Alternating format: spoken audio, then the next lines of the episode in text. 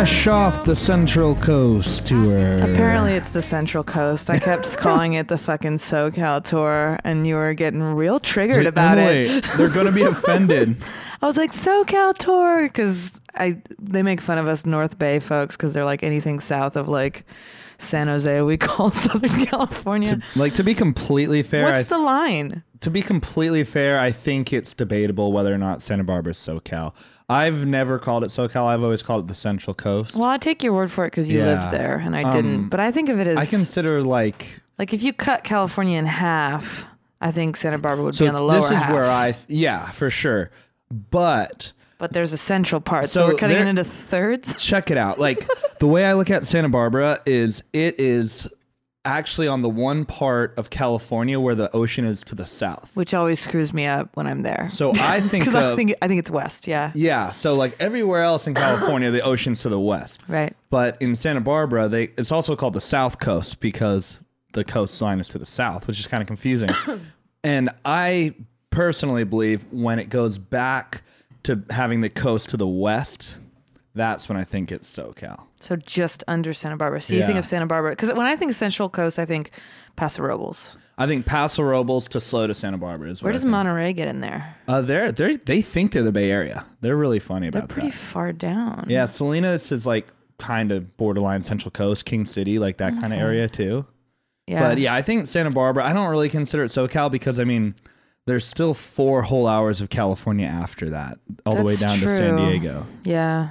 But then Northern California, like the Bay Area gets wrapped up in Northern California, but there's a bunch Yeah. of stuff above us too. So it's yeah, I anyway, we just got from This is a geography podcast. Everyone's like, yes, we've seen California on a map Well, before. just to really quickly wrap it up, we were starting pretty late, so and we feel like this one could could be a doozy.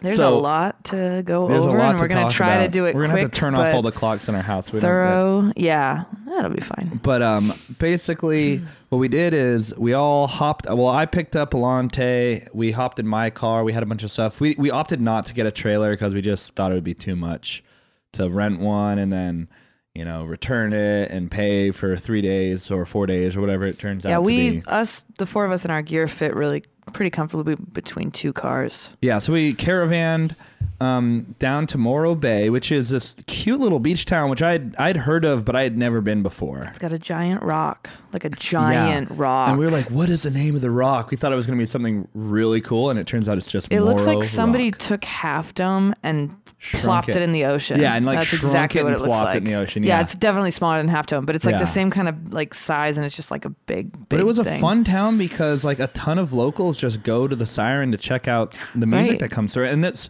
a world class, um, smaller music venue. Like the Yes. sound guy's world class, the stage is world class, and a lot of the acts that go through there are world class. Not that we're calling ourselves world class, but Yeah, we were fortunate enough to be paired up with some great people. Drew Hagar, who's Sammy Hagar's son, but Drew Hagar is completely his own animal. Really Oh, yeah. kind, awesome guy. Oh, he's such a sweetheart. and um, his guitarist uh, Scott, right? Scott. Yep. Yeah, and um, So those two are in S. They're in a band called SOS, and they kind of play like some uh, like kind of grungy acoustic rock music, and um, yeah, and Drew is just a really interesting, kind dude. He it turns out he's like a he was like a professional Muay Thai coach too, so he Yeah, like yeah, he has his head in like a lot of different Yeah.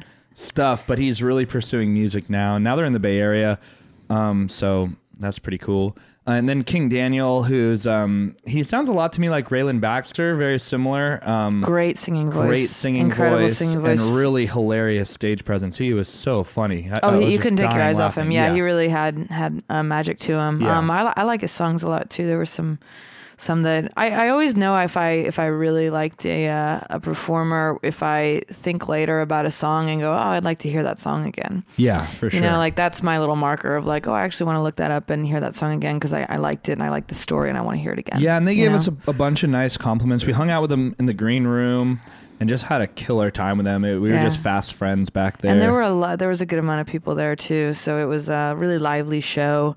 a lot of people on um, vacation there. Bachelorette party was there. Yeah. they loved me. The man handled me a little, but it was fine. I got a number on a cup. Yeah, you did. I know. I had a. I was announcing a song, and uh, two things happened. One one girl hands Stuart a styrofoam cup, and it's just like, la, la, la, la. and I was like, okay, maybe she's requesting a song that she wrote on this cup. So that happened, and Stu kind of. I thought she was giving me like a shot or something at first. I was like, was what's going cup. on here? I was yeah. like, okay. And then I went kind of center stage to introduce a song, and this woman, gr- as I'm talking, this woman grabs my arm and Real pulls me down really Real aggressively and pulls me down like two feet. And I'm like trying to pull back and like keep talking, and I'm like, okay, I can't ignore this. So I'm like, what's up? And she's like, yeah, beautiful. I was like, okay. Anyway, let's carry on on the show. It'd be great if they had a kind-hearted security guard there. No, it was it was it was totally a nice. It was she was trying to be nice, but she was just really strong and really drunk, and it it just kind of was like really intense. Um, I feel like I just feel like the Central Coast is kind of more of our crowd because they like like the kind of music that we play, like Yeah, that kind of rock and roll it. Americana, and they're they're just kind of like a wet part of California where they really love to go and out it was, drinking. I mean, in their defense too, it's a freaking bachelorette party, Yeah. so whatever. We're used to those in the Napa Valley. Um, and Oh then yeah, this one uh, girl asked if she could hop on stage. She like, hey, she's like, hey, come here. She like beckons me. She's Oh, like, hey, no. come here, and she's like, can I get on stage? I'm like, No. I'm sorry, sweetheart. no, absolutely not. For sure, It's way too much shit to trip on up yeah, here. Just yeah, too much not, going on. So yeah, Morro Bay was idea. like I was worried that it wasn't going to be a great show because I'd never like I knew it was a small town. I'd never been to the venue. I couldn't vouch for like any kind of natural draw, and I don't. I'm not going to pretend like we have any sway in the central like that part of the so central many coast. fans in Morro Bay. What are yeah, you talking about? No, dude. Now we do. Now we do. Oh my god, we did not It was killer. It was it was lit. Oh, I had we had say. two different people, one a couple in probably their 40s and one a couple in probably their 50s, offer us to stay at their house like that night. Damn, if only that happened in San Luis Obispo. they were like, "Hey, do you want?" They were like, "Hey, do you guys have somewhere to stay?" And I was like, "Actually, we're driving through the night. Like, we played the show. We left the venue at what one or two, and we drove Oh, we to actually Santa left Barbara. around twelve. Oh, okay. Yeah. Sorry, we got to Santa Barbara around Yeah, we- 2:20, so that yeah. makes sense. Yeah.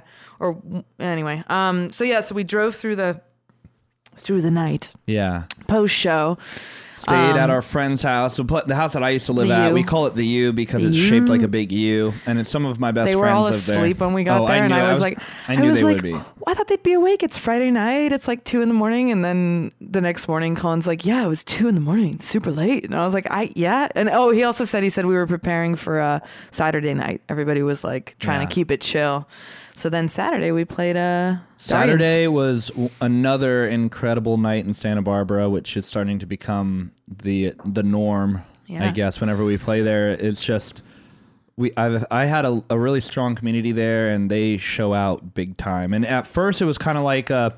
Oh yeah, let's go see Stu's band and support oh, him. Oh, yeah. And now it's kind of evolved into a this. Whenever they play here, it's just like a, It's freaking party, and, like and a huge party. Genuinely, I think Alante said this. I think he, I think it was Alante.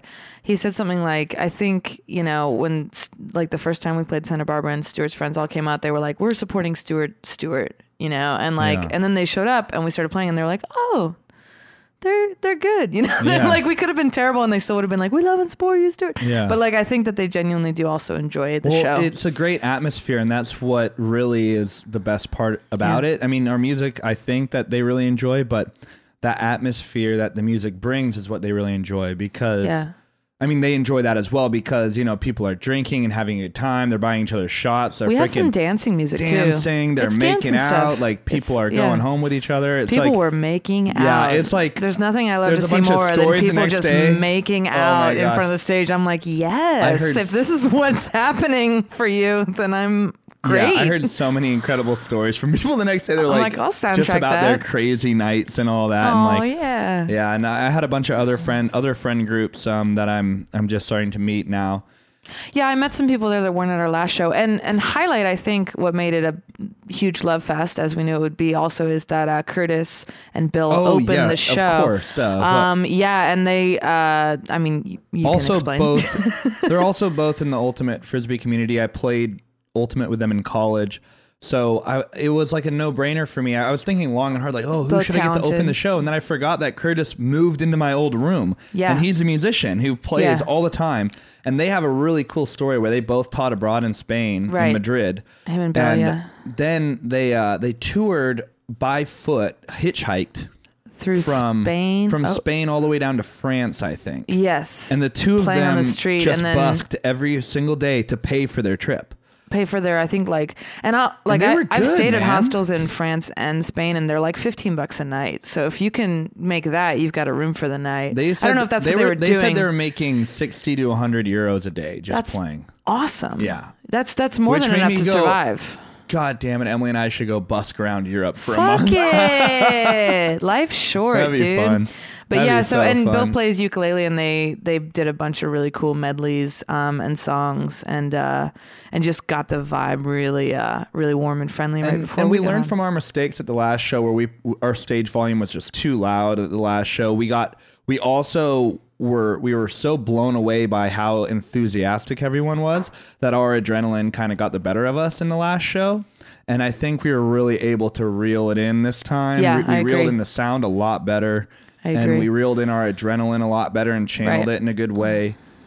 And we also i mean we had a great time. The like the whole day was incredible like we went to wine therapy and like Yeah. drank a bunch of wine before the show like Well, we bean- we had a little, and then. I, I remember being like, we need to go back to the house and chill, um, Yeah. so I can kind of get in the right mindset. And uh, we were really tired from getting in at you know two and getting up early because we're in the living yeah i got to relax a little so we uh, we decided to uh, head back and just kind of chill before the show, and no one was at the house, so we hung Yeah. out. But anyway, so we played Dargan's, and then uh, Sunday morning we uh, we went to a cool little like lunch. can. I say one more? Can I say one more Yes. highlight um, for the Please, show? yeah. The last, so one of my favorite things about Curtis's set is he adopted one of our songs. Oh, I forgot. I was gonna say this. Sorry, Yeah. I forgot. He, he's adopted one This of our huge. songs Yeah. called well, it's called While the Sun's in Your Eyes, and he Yeah. plays it. He covers it and plays it like at open mics. He told me he played it in uh, uh, in Spain when he was teaching. He actually taught the lyrics to his class, yeah, and he like used examples in the lyrics. And I was like, "That's fucking crazy." and it's it- it's such a compliment. And then so I was I was thinking I was like he was like, dude, would it kill you guys if I played While the Sun's in Your Eyes at the concert? I'm like, and again it like clicked in my head. I was like, why don't we just play it together? yeah, And then we also played Polar Opposites in college. Like right. that was a song that we all would like you know go drinking and then we'd go back to the house play guitars and we'd all sing polar opposites and like Yeah. a handful of other songs so, So i was he- like so that community really knows the song polar opposites Yeah, they love it. we we decided to bring curtis It's a Modest up Mouse song, by the way. yeah curtis and do. bill up for the last two songs Yeah, we- so we we basically finaled by bringing both bands on stage. yeah and uh, and doing while the sun's in your eyes, and then uh, polar opposites, which is the chorus is I'm trying to drink away the part of the Yeah. day that I cannot sleep away. and the whole audience so was singing everyone it. was like, yeah, I get everyone, it. dude, everyone was singing it. Everyone Everyone, told it. me the next day they're like, "Oh yeah, I drank way more than I wanted to." Like people were sending me Snapchats of their bills at the end of the night. It was hilarious. oh God, It- it yeah. made me- I was like, we need to charge Dargan some more money.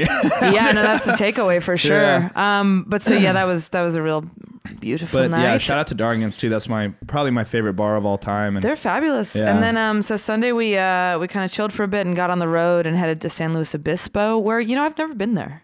I don't know how I've Really? never I've never been there. I was like we like drove through the downtown. We like went to the Airbnb, kicked it for a while. Um and then like went to downtown to go to the venue and we were driving around and I'm like I thought I'd been here but I don't I I've not been here. it's here. a really cool downtown. It's a cool little college on a town. Friday and Saturday night. Like the yeah, Sunday. so this is a Sunday yeah. night gig at a a little dive bar called Frog and Peach. Yeah. Um that uh was Really awkward shaped for yeah. a venue. So if you walk in, on the left is a stage that's facing you. If you just walked in, and then after the stage is a long bar where all the people go where because that's where all go. the seats are. And then so so the bar is perpendicular to the front of the stage, so it's like one big line, right? Mm-hmm. Um, so when I was standing on stage, there's also a giant PA monitor to my left that's blocking the entire the entire bar, if that makes Yeah. sense. So you can't. So I was we were just performing to like a wall that's to the right of the front door um, because everybody was at the bar. So it's it started off a little weird, but yeah, we it's- we I think actually it's just a Sunday shout out, thing. dude. Shout out to the Rose Valley Thorns. They came Yeah. out to watch us, and So there was a Yeah. little group that came in um, of these like gorgeous people came and they like sat at like a actual table where they could see us where no one else was sitting. people, though. For- Oh, like, I was like, oh, that's some college Oh, kids or whatever. And um, I could see like the the girl that was with them, the chick that was with them, um, was like vibing. She was very it. enthusiastic, Yeah, and yeah. I I was like, she's the only person I could see at all. So like I was just like I was like, yeah, like she's keeping me going right now because I'm like performing to a wall. You know, there's like no one else. So I was like, yeah, this is good, this is good. And I was like, oh, maybe they just wandered in and they like they're digging it. And then yeah, right, uh, sort of near the end of our second set, we had a three hour set they uh they came up and uh and how did we figure it out So they I said, "Hey, where are you guys from?" And they're like, "Oh, we're actually uh we're a traveling band too." And I'm Right, like, right, "What's right. your guys' band name?" They're like, "We're the Rose Valley Thorns." I'm like, "Oh, I know you guys because we follow each other on Instagram. We've been trying to get shows together with them for the Yes. last like six or seven months." oh we're definitely we're gonna just do it now always we're buddies across- now like whenever we're in the Central Coast, they're in the Bay Area. It's like we're doing this every oh, time. oh time. that's so funny Yeah. so, well that we're just gonna means figure we it can out. get him some bay area shows and we can get him That's the plan. We're gonna figure it out. And then- they're from Ojai, California, which is would be a great place to play on a Sunday, like a chill Sunday.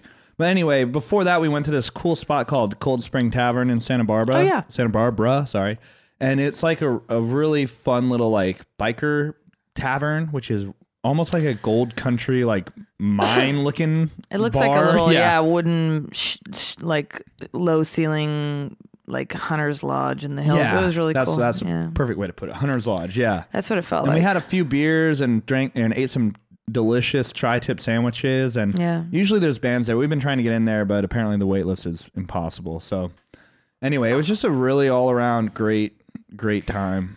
can i tell my ted bundy story Oh yeah, tell about that weird guy. yeah we had a little ted bundy moment Yeah, I, I wish I Um, was there. you were there No, I was Um, outside. Well, you were there towards the end. So we're at the uh, San Luis Obispo show on a Sunday night, and it's it's it's super super dead. Like there's not that many people there. Um, so we ended a little early. Like the bartender was like, "Hey, you guys can And it, stop." I Like there's wish just we a had few. because like literally when we were packing it was out, midnight, and there were th- like, like, four people there, people and they were like, in, "You," like- could, they were like, "You can just pack up. It's cool. Like I know you guys are from out of town," and we're like, "All right." So we um, so she says that, and we're like, "Okay." So we there's no one there, so we go to start. I I got off stage. We start packing up. And I have my guitar and I'm off the stage and I'm putting my guitar in a case and I see this dude who's probably 15 feet away from me sitting at a table. probably like a by himself. twenty-seven year old guy, 28. He looked like 35 to me. really, he looked older. Yeah, he okay. was skinny, but he was like kind of looked disheveled. Um, and just kind of like I don't know. Anyway, so he was sitting. He had a bunch of stuff, and he was sitting like he just sat down, and he was yeah, he had a backpack, and he was drinking uh, drinking like a glass of just water. He wasn't. He didn't buy a drink at the bar. And uh, I saw him out of the corner of my eye take his uh, like plastic water cup and just like throw it towards the stage, but it like hit a trash can. And I was like, oh, this guy's like weirdly angry out of nowhere. He's by himself, right? And I was like, oh, okay, you know, it's not my first time seeing an angry dude at a bar or whatever. And then he stands up and he walks right up to me and he's like three feet away from me and he's like, are you guys not gonna fucking play? I came here to see you fucking play. And I was like, whoa. I was like, ah, I was Emily, like, he hey, was just a dedicated fan who I- wanted to see his favorite band I, play. no, no, no. I don't think he came to see us. I think he saw that a band was playing and like, cause I'd saw him, I'd seen him walk by a few times cause there was a lot of like street people hanging out at that time. And like, I'd seen him walk, I don't think he was one, but I'd seen him walk by a few times cause we were right in front of the window. And so I think he saw Dude, that we were playing. like, I think he saw that we were playing and then he had just kind of wandered in and then we, we like started packing up and that like really triggered him. Yeah. so he came got at me. trigged for He came at me and he had these like big, like scary Ted Bundy eyes, like just super angry, and he was like really aggressive coming at me. And yeah, yeah, Tom and Alante, Alante, immediately Alante was not having it. immediately Yeah. jump off the stage and get between us, and they're like, "What's up, man? What's up? What's up?" Alante, Alante looked at him and he says, "You need to leave right now. or You're gonna get yourself hurt." Yeah, exactly. I love Alante so I know. much. I love it, dude. I love it. They, uh, yeah, they just came. They were like, yeah, they just jumped off the stage. I'm not trying to say we're like the three foot high hardest band in stage, the and world, they just jumped off, and they're like, nope, Uh, absolutely it's, not. It's refreshing to see them like stand up for you. I, and I, I, Oh, I they was loading shit into the car at this point, so I didn't see any of this go down. I can't believe that. So it like war- no, it just warmed my heart timing. to know that you know that they would. Oh well, obviously Tom Yeah. is gonna Well, help, yeah. and then Alante. I think Alante noticed just a Alante little no- bit before Alante Tom. noticed when the cup was thrown, and then he was watching it, and then the second he got up and started talking to you, Alante was Yeah. like, "Is that that's what I heard?" he came at me pretty Yeah. fast and i was like whoa and um so anyway yeah so they were like you got to get out and then a bartender came around and was like you're out man you're out like you're out like immediately and so he he left but before he left he said a few hilarious things Oh yeah, he was. He really gave it to us really good. he said um He's like, he points at alante and he says i'm a better drummer than you man and Alante's like, okay. we're like all and right then, man And then he was walking away. It was so funny. He walks away and he turns around. he's like, you know what? You're not as good as Led Zeppelin, man. And like, we're like no yeah, we're, like, no say? No shit, one's sir. disagreeing no with you on that." shit, sir. We're not as good as Led Zeppelin. Okay. but so he we it- have Want to know what the funniest thing was? Is like right after he said that, he knew it was the dumbest shit to say ever. Like I could see it in his face. He was like, "You're not as good." Oh ah, fuck, that was stupid. and he like just I laughed. think I got the I got a I got a meth vibe from him. He wasn't drunk because he wasn't drinking. I just got a really I got a like, mental health vibe from him. for sure. And he left, and then so we got back on stage. We we're like, okay, whatever. That's our cue to leave, you know. And so we keep packing up. And then at some point, Stu and I are standing on stage, and this dude walks back in for like five seconds and just He left gr- his phone in his charger there. Yeah. So he grabs Yeah. that and he kind of like looks around, and then he leaves. And Stuart and I look at each other and we make eye contact, and I was like. Ted Bundy vibes, right? And you were like, "Oh shit!" I was just I about was to say that because he kind of looks like Ted. Yeah, Bundy. he looked like him in his face, but he had long hair. But had his long hair, face but was like identical. the eyes, the kind of skinny and the skinny Yeah. nose, and like the sunken eye. Like, Yeah. anyway, so that was our little moment where I was like, "It's time to go." Yeah. Anyway, we, we went back to Airbnb. We we drank a bunch of light beers and just talked about music. music, and yeah. I mean, it, it's easy to like feel down about a show that doesn't go nearly as well as the previous two nights, but that's I think life, it was- right? I- and I don't That's pl- life as a musician. I'd like to play that venue again. I think it was a weird, weird it has Sunday to be on a night Friday thing. or Saturday. Yeah, because I've been just, there on a Friday or and Saturday, and it's packed. I've heard it's insane. Yeah, so I think we had to like. I hate this expression. I hate it, but cut our teeth a little on a Sunday night. Yeah. and um and then we could come back and play a real night so so anyway um that was our uh we got home yesterday and we're all a little uh a little I burned out but hibernated- feeling I hibernated happy so hard yesterday. I got like I was falling asleep on the drive home. Like Alante and I stopped multiple times to just like splash water on our face, like get energy Yeah. drinks and like kind of do a few jumping jacks. You know. yeah I got home, passed out in literally about 35 seconds in my bed, and then woke up. I went to the gym, and then I was there for like 45 minutes, and I was like, yeah, I'm done. And I went back home and went to sleep again. And I slept until about, I don't know, 10 o'clock this morning. Yeah we Just oh pa- that sounds yeah, great I just passed out. I went to work today and I was and everyone was like how was your vacation and I was like um no It was it was work. I'm I mean, like, it was I don't mean to be it like incredible. all bitter and weird, but we were like, "Oh, Yeah. how was your time off?" I'm like, "It wasn't."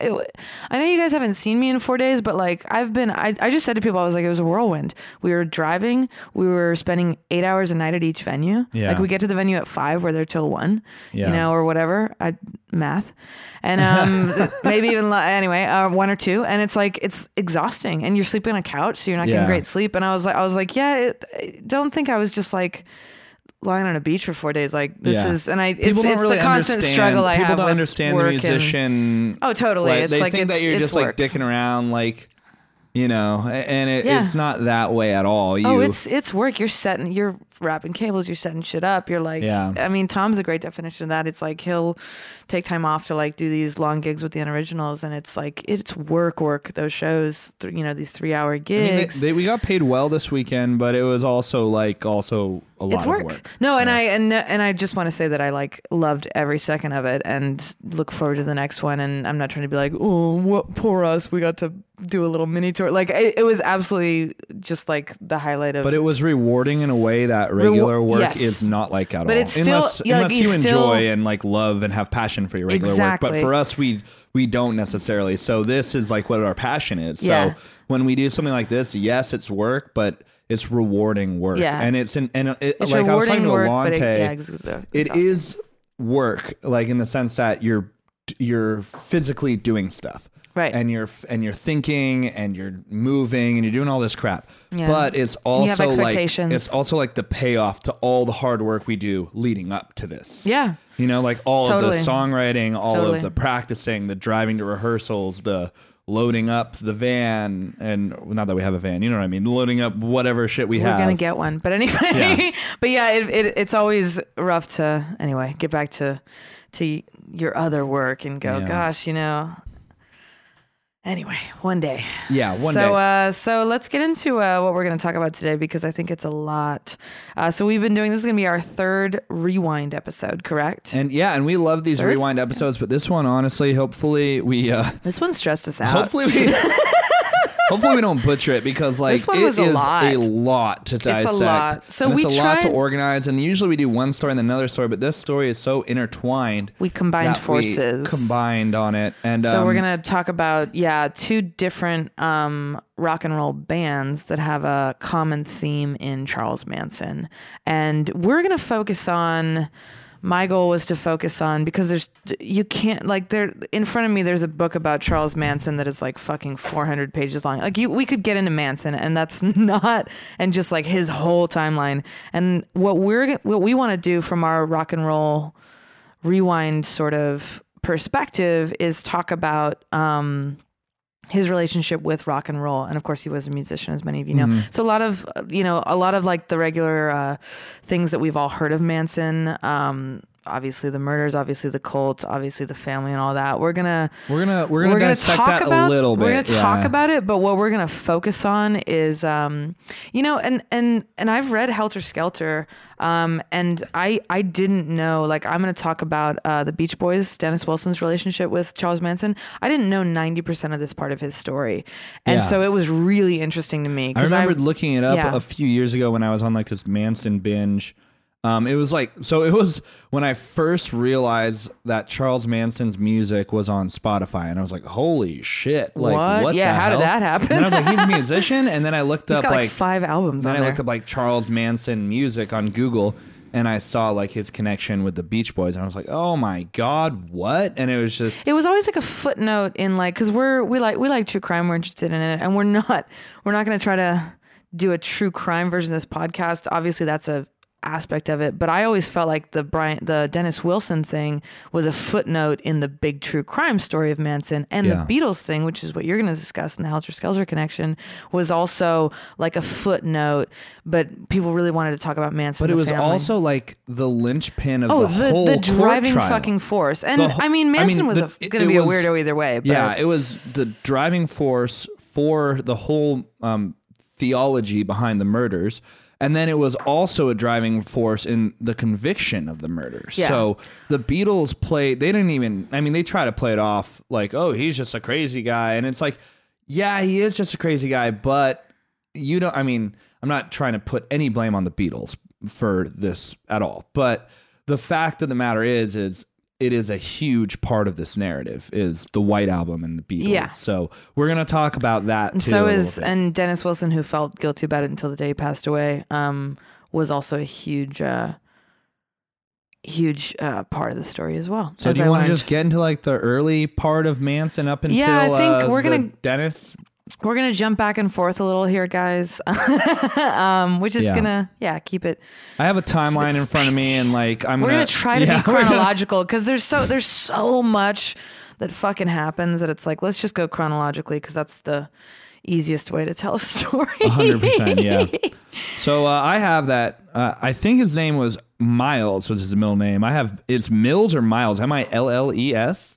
So Charles Miles Manson could be Mills. Miles, yeah. He was born on November twelfth, nineteen thirty four, um, and yeah, he. Uh, uh, do you know much about his childhood other than? Um, I know that um in his teens when he was getting into crime, he ended up uh after being um he ended up living with like grandparents for a while.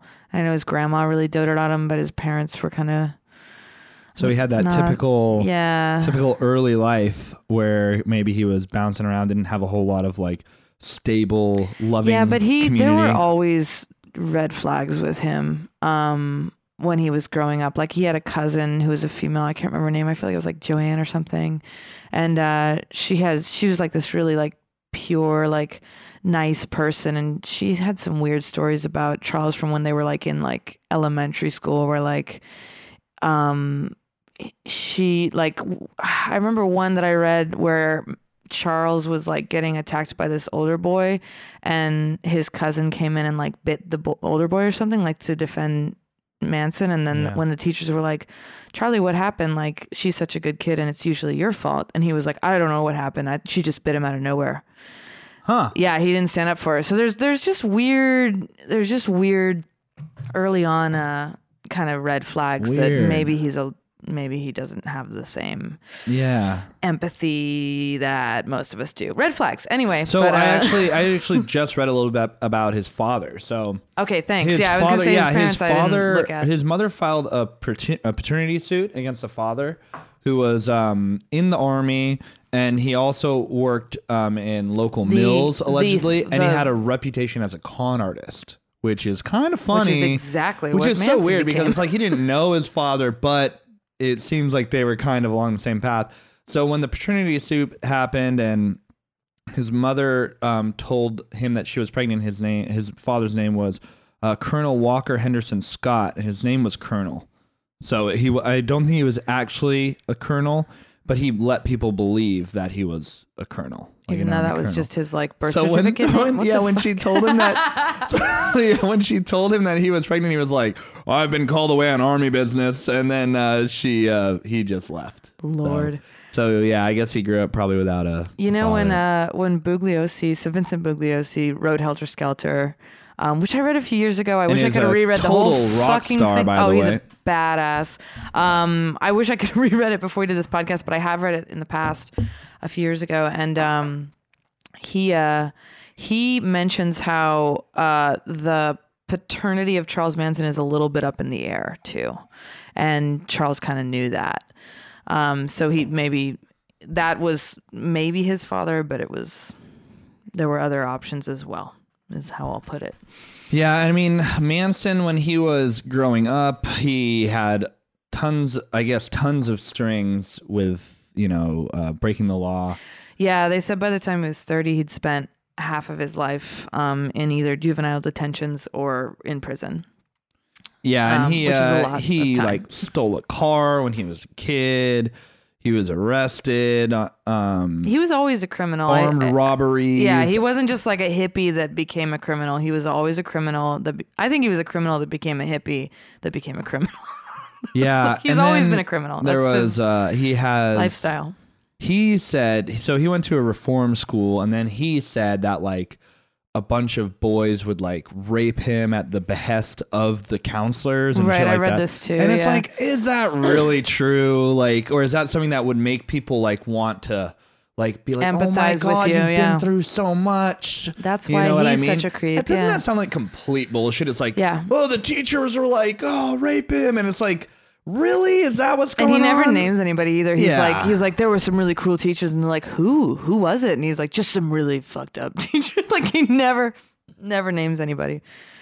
Yeah i mean he said uh So it sounds like more manip- manipulation on his part. Yeah, he uh apparently he escaped this place and um and left for California is what I'm seeing here.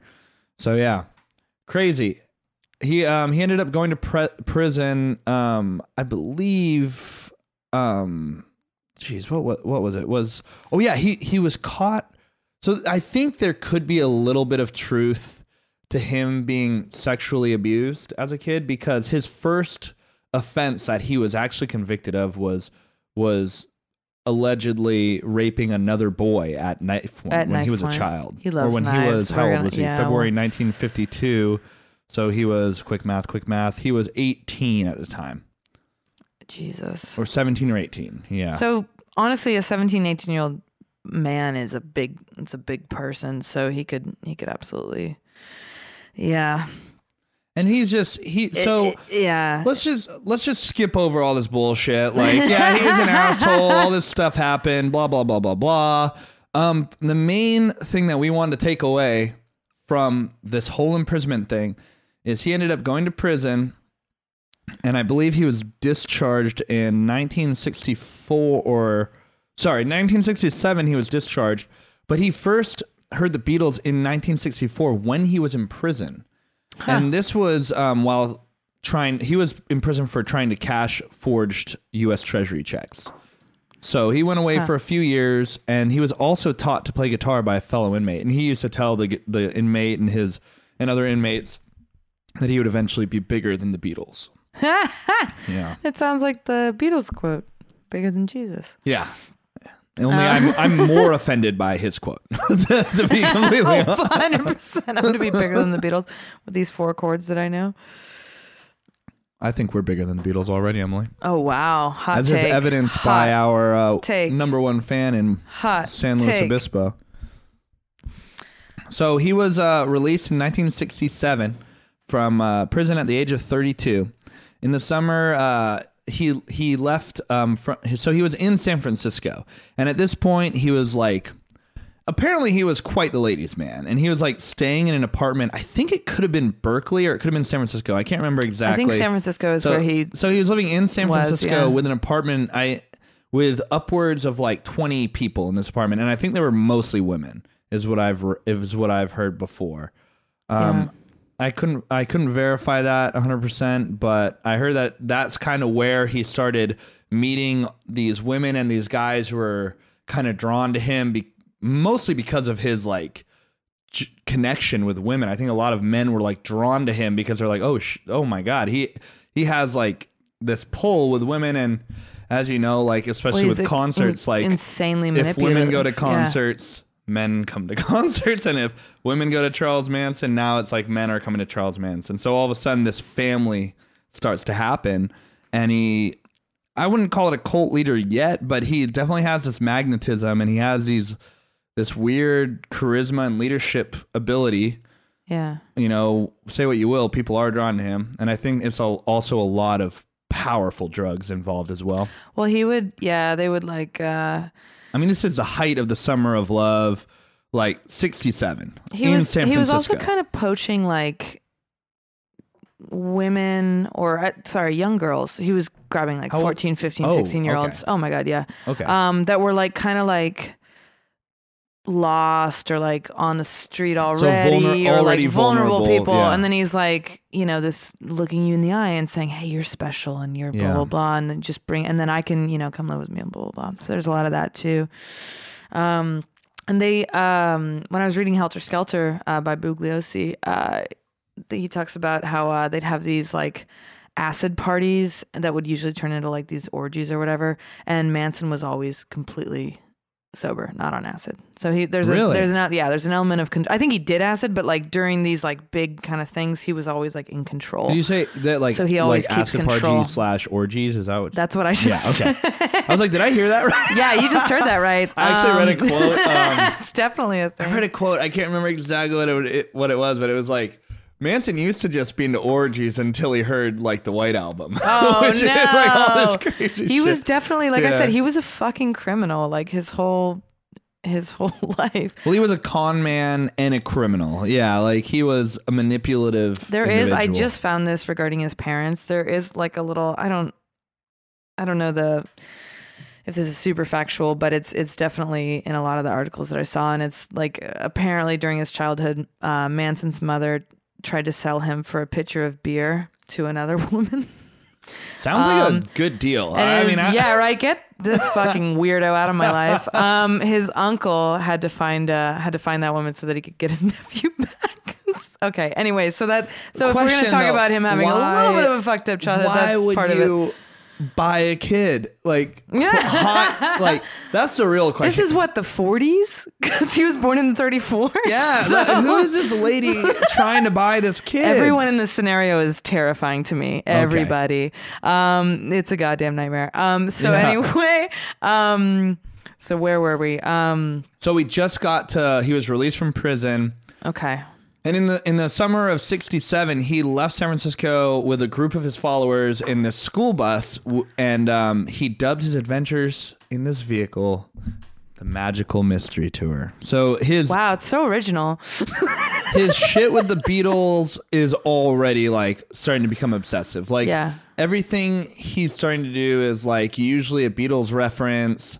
Um, he's talking to his followers using the Beatles as like who obviously are the biggest band in the history of the world at this point, Yeah. and um, he's using them to kind of direct his messages to his followers. He- He's saying, guys, it's evident right here. It's here. yeah, The Beatles are telling you this. I don't know if he's clearly like giving him the messages yet, but he's definitely like using them to be like, hey, we're going on this magical mystery tour, and like the Beatles are awesome, and like Yeah. you know, he's definitely using the Beatles' influence to like kind of pump up his own quote brand. This is so. This is just this is just a side note that I was reading when I was kind of skimming through um another book. So the obviously the Bugliosi book, Helter Skelter, and then there's Manson: The Life and Times of Charles Manson that I was kind of reading pieces of um by Jeff G U I N N Gunn Gyn G U how what? G U I N N Yeah, Gwyn. Gwyn. Maybe. I think you're right. Um, but anyway, he talks about how Manson was raised a lot in the church. And if you want to make a connection between him watching pastors give speeches Mm. and sermons. I like that. Yeah, I've never heard and that connection. so oh, he, he yeah, spent I a like that. lot of time in church, and uh, and I know that he also uh, I, we.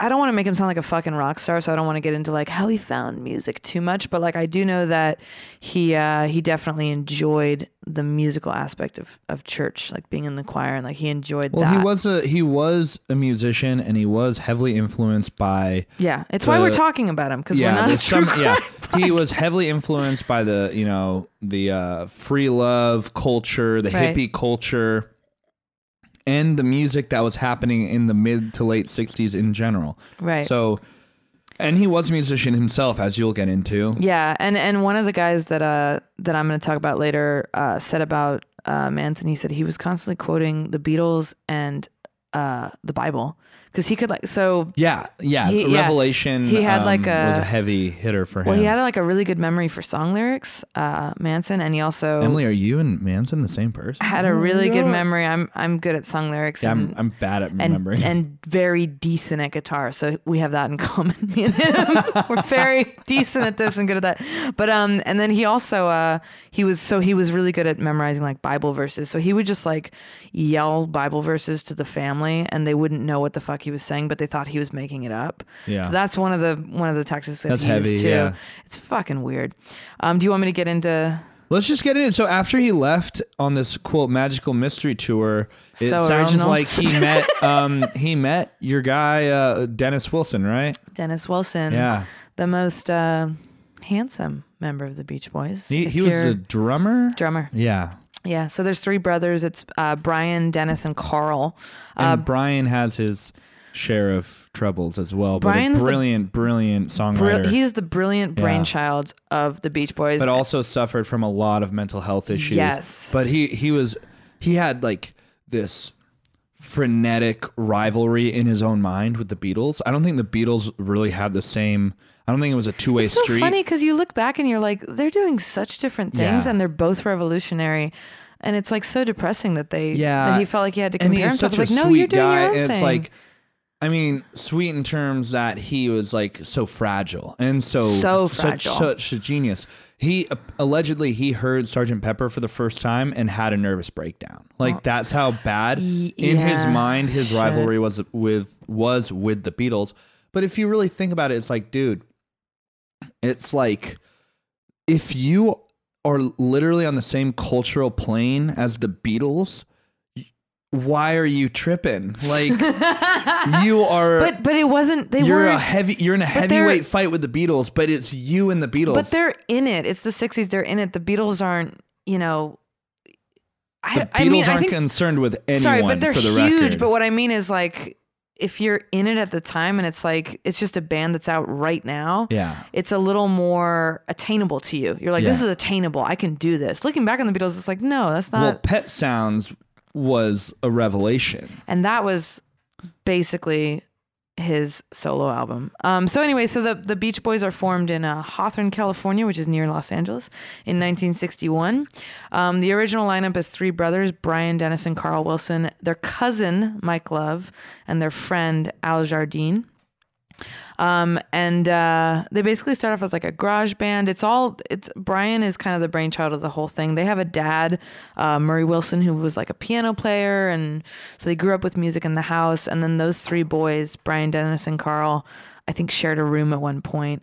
Um, so when when Brian started getting interested in music, it was sort of you know uh, contagious.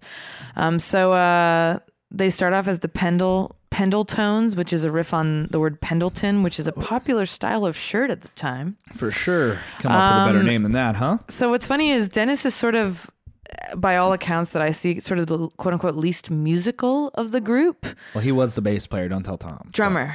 Dennis Oh, I'm the sorry. no, you you're said- fine. my bad. I thought you said- I um, thought you said so, Brian. So yeah, bad. we'll go through it. So Brian Yeah. Wilson, it's funny because when you look up their lineup, it's like Brian Wilson, vocals, bass, piano, organ, keyboard. Like he did everything. Yeah. He did a lot of stuff. Uh, Carl is uh, mostly rhythm guitar, but he also dabbles in bass and keyboards. Um, they all do vocals, by the way, so I'm not going to say vocals five times.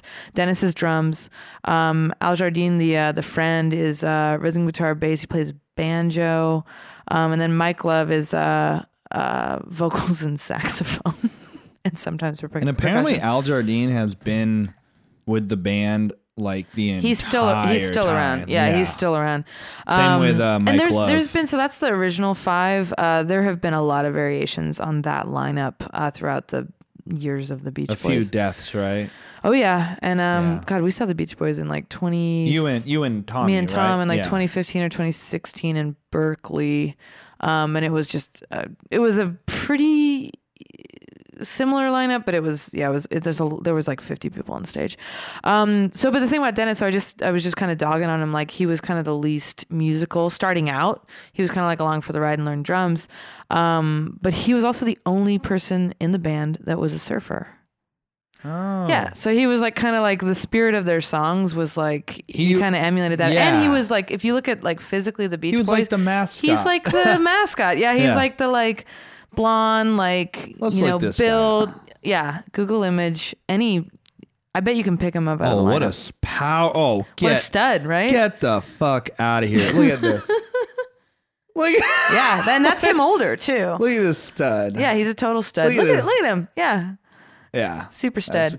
Anyway, so that's Dennis. SoCal. Look at any picture of the Beach Boys, Classic and the, LA the right gorgeous there. one is Dennis. Yeah. Um. So, so they uh they um they uh they start writing songs inspired by sort of Southern California surf surf culture, um and uh, they kind of they kind of hit big with the song "Surfin'," um and then "Surfin' Safari." That's those uh, two Surfing US, or is that a different one? Oh shit! Now Is Surfing the same as surfing Surfing is USA? it just says surfing, but I don't know. And then there's I know surf, surf, surf, surf, surf and safari. So that's surf and safari, but then surfing. I think it's everybody loves surfing. Let's check it out. Let's listen real quick. Oh wow, So it's it's not it's Surfing a, US. wow, it's a totally different song. How have I never heard this song before? this is the song that broke them out. Okay, I'm not sure why, but no, I'm throwing shade. I'm So they they write this song in '61. They record it. So They sign the 61, group and they wow. change their name to the Beach Boys.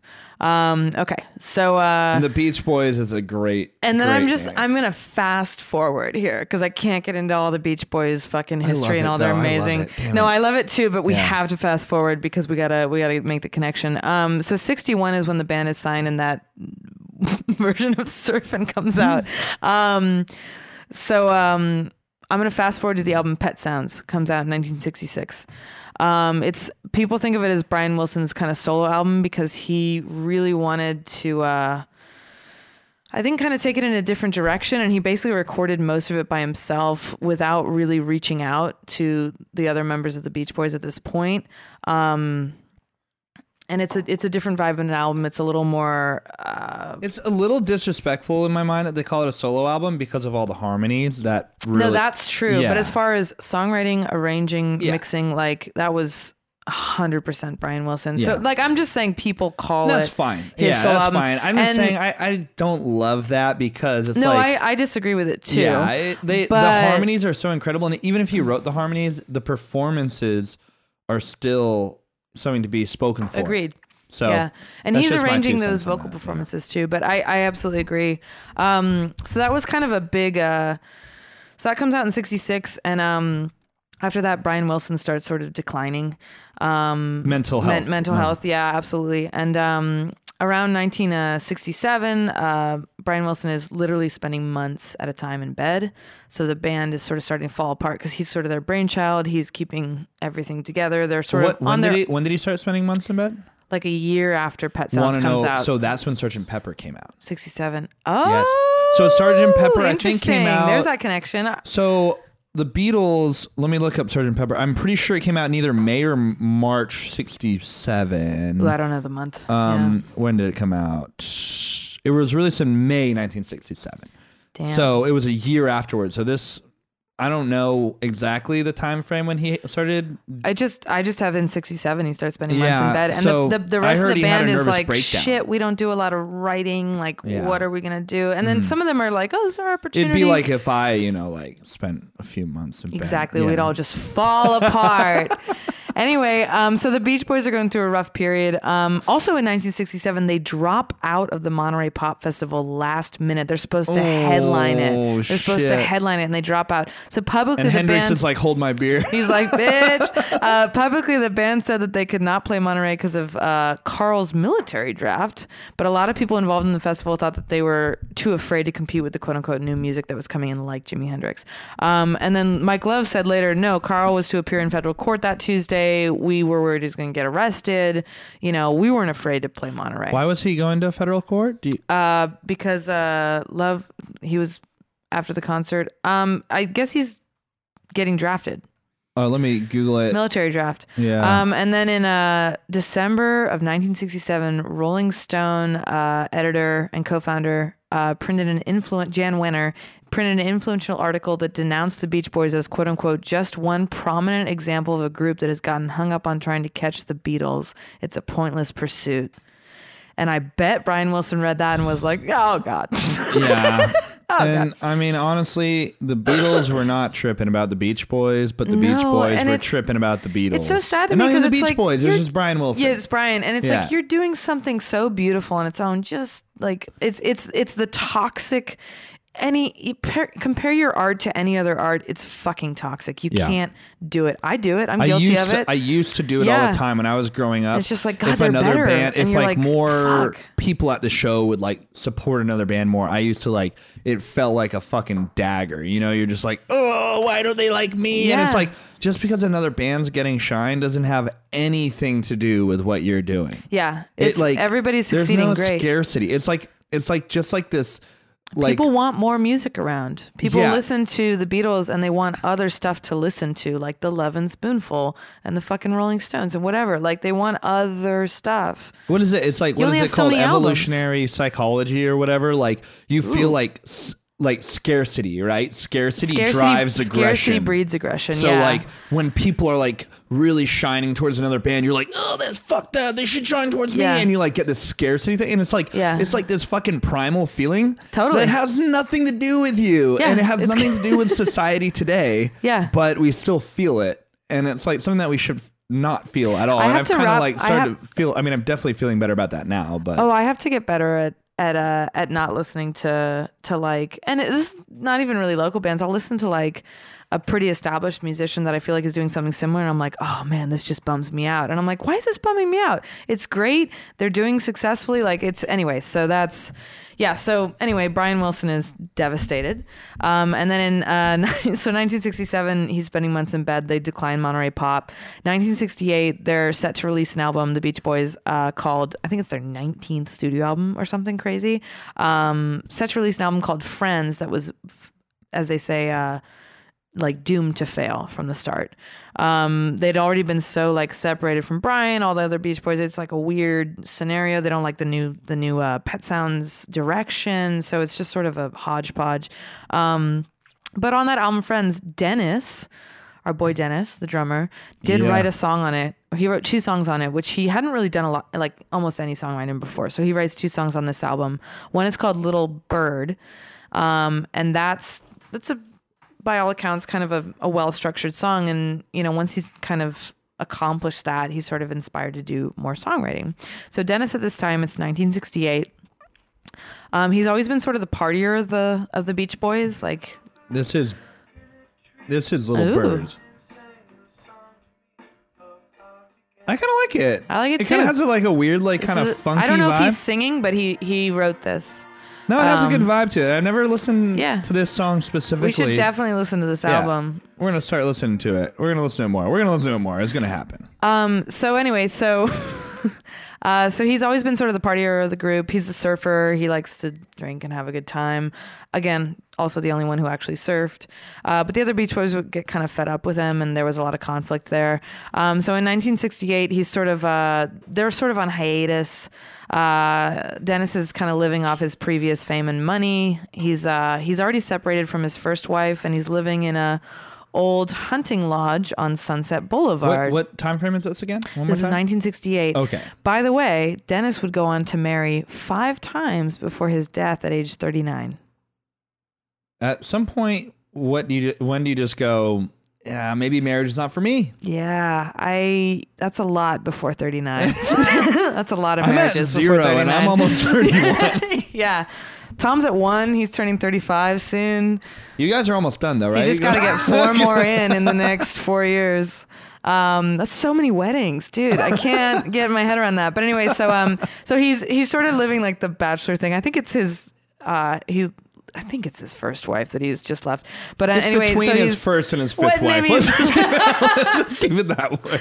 anyway he's living on a hunting lodge on Sunset Boulevard. This like big Sounds house. Sounds fucking awesome. Well, he was always really good with money, and the Beach Boys didn't trust him so much because he was such a party animal that they're like, "We're gonna give you a little bit of money right now, and then a month later we're gonna give you a little bit of money." So they were like, So they were, like, rationing out they were, his Yeah, they were so worried about giving him like a bunch of money at once Yeah. because he's like the party animal. They're like, he's just gonna. He was also super generous, super generous guy. He they seems, say he by always. all accounts, seems like a Oh, great. totally. I would love to have a beer with him. Actually, No, he seems great. Yeah. Like they um they always um yeah, he's he's like constantly taking in people before the Mansons. Anyway, so well, sorry, before the Manson family. Um, so he's he's just really generous. He they say he kind of felt a little guilty about all his fame. Like he he kind of was like just wanted to I don't know, have friends and make it all work. So anyway, so he's living alone in this house on Sunset Boulevard and it's giant. Um, so now it's June of 1968 and Dennis Wilson picks up two female hitchhikers, which was not out of character. He was constantly picking up and that was male- also just a thing It that was just a happened thing all before time. all the serial killers went rampant. No, I'm kidding. I think they were always serial killers. I just think they Dude. weren't really. I think we couldn't keep track of it very yeah, well. I don't think it was we like, oh, knew until the seventies. I think there were Yeah. always predators out there. you and know? women are just disappearing and yeah it's it's hard yeah people don't care but all right so he picks up two hitchhikers i think one of these names will ring a bell patricia krenwinkel and ella Jo bailey um, so he picks them up in Malibu, and he picks them up like twice in one day or something like that. Like he's just driving around, and it just happens in that way. So the second time he picks them up, he he takes them home to like go party with him to uh quote party. one four four zero zero Sunset Boulevard, his home. Um, so it's just the two of them. It's just Patricia and Ella, and they they hang out. They have a few. Uh, they drink some raw milk. Apparently, that's what Dennis liked to drink. Uh, and mostly the girls are like telling Dennis about their friend Charlie. By the way, apparently, since these girls are in the family and just completely off the radar, they have no idea who Dennis Wilson is. They don't know. And honestly, like if Dennis Wilson picked me up today and he was like 68 Dennis Wilson, I don't think I'd be like, "Are you a Beach Boy?" Like I just I wouldn't I don't know. Like, if he said I'm Dennis Wilson, super- you'd be like, I don't know if he you don't know if he'd put it together if he was I like, guess he probably said like I'm Dennis or whatever. He and like the way like his character, he doesn't seem like he would flaunt it. Yeah. Like be like, Do you know I'm a fucking Beach Boy? Like I don't think he did that. I think he just had him over. He had a lot of people over all the time. He kind of liked to have people around. I think he was kind of lonely. So he just he, it was just like a normal conversation. Apparently they didn't know that he was a Beach Boy. And they didn't really know the Beach Boys because they're living off the grid at this point. So they're on their members of- magical mystery on their tour. magical mystery tour. Um, so, uh, so they leave, uh, and that night Dennis leaves for a recording session. He gets home at three in the morning, and uh, meanwhile, while he's at his recording session, the two girls go back to Charlie. Um, and they tell him about this guy they met named Dennis Wilson. And Charlie knows exactly who the fuck that is and goes, Oh, we're going back there. Like he sees his opportunities, like we're going back there. Because Um, at this point, he is a musician. He is an He's aspiring- a former. At this point, he is a con artist and a former convict. right. You know, or well, he is a Ex-con, convict. yeah. yeah, ex-con, whatever you want to call it. Yeah. and um and now a con artist and, And also a musician and he's Right. trying to break into the music industry. yeah. So when he living on their sees this this avenue to to get in, Yeah. he wants to jump and he's on it. using his music to sort of attract these women as well as his insane manipulation techniques They're just just powerful and and effective and terrifying anyway um so so uh so when dennis wilson pulls into his driveway at about 3 a.m he pulls into his house he thinks it's empty he sees a man come out of his backside door um, and sort of start walking towards him, kind of like quickly and confidently. And so Dennis Wilson asks immediately, just a knee jerk, Are you going to hurt me? And it's Charles Manson. And he replies, Do I look like I'm going to hurt you, brother?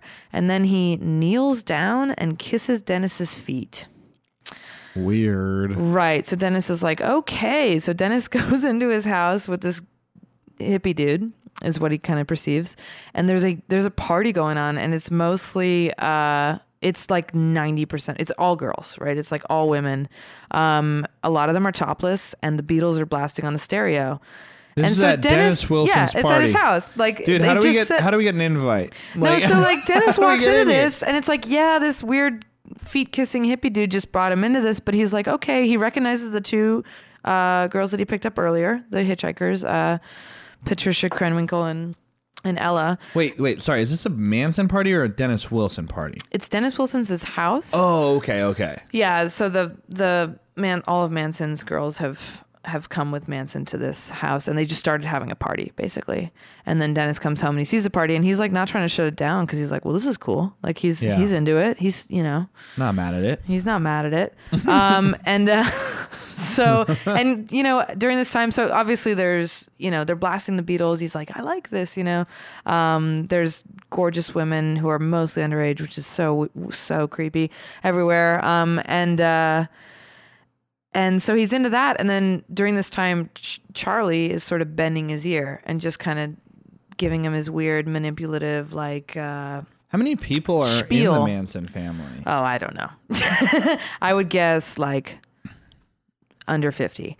Um, so anyway, uh, the family starts sticking around. They stay into the next day. They show no sign of leaving, and Dennis is kind of fine with it. Um, he spends a lot of time talking to Charlie, and uh, Charlie's sort of finding things about Wilson that he can manipulate.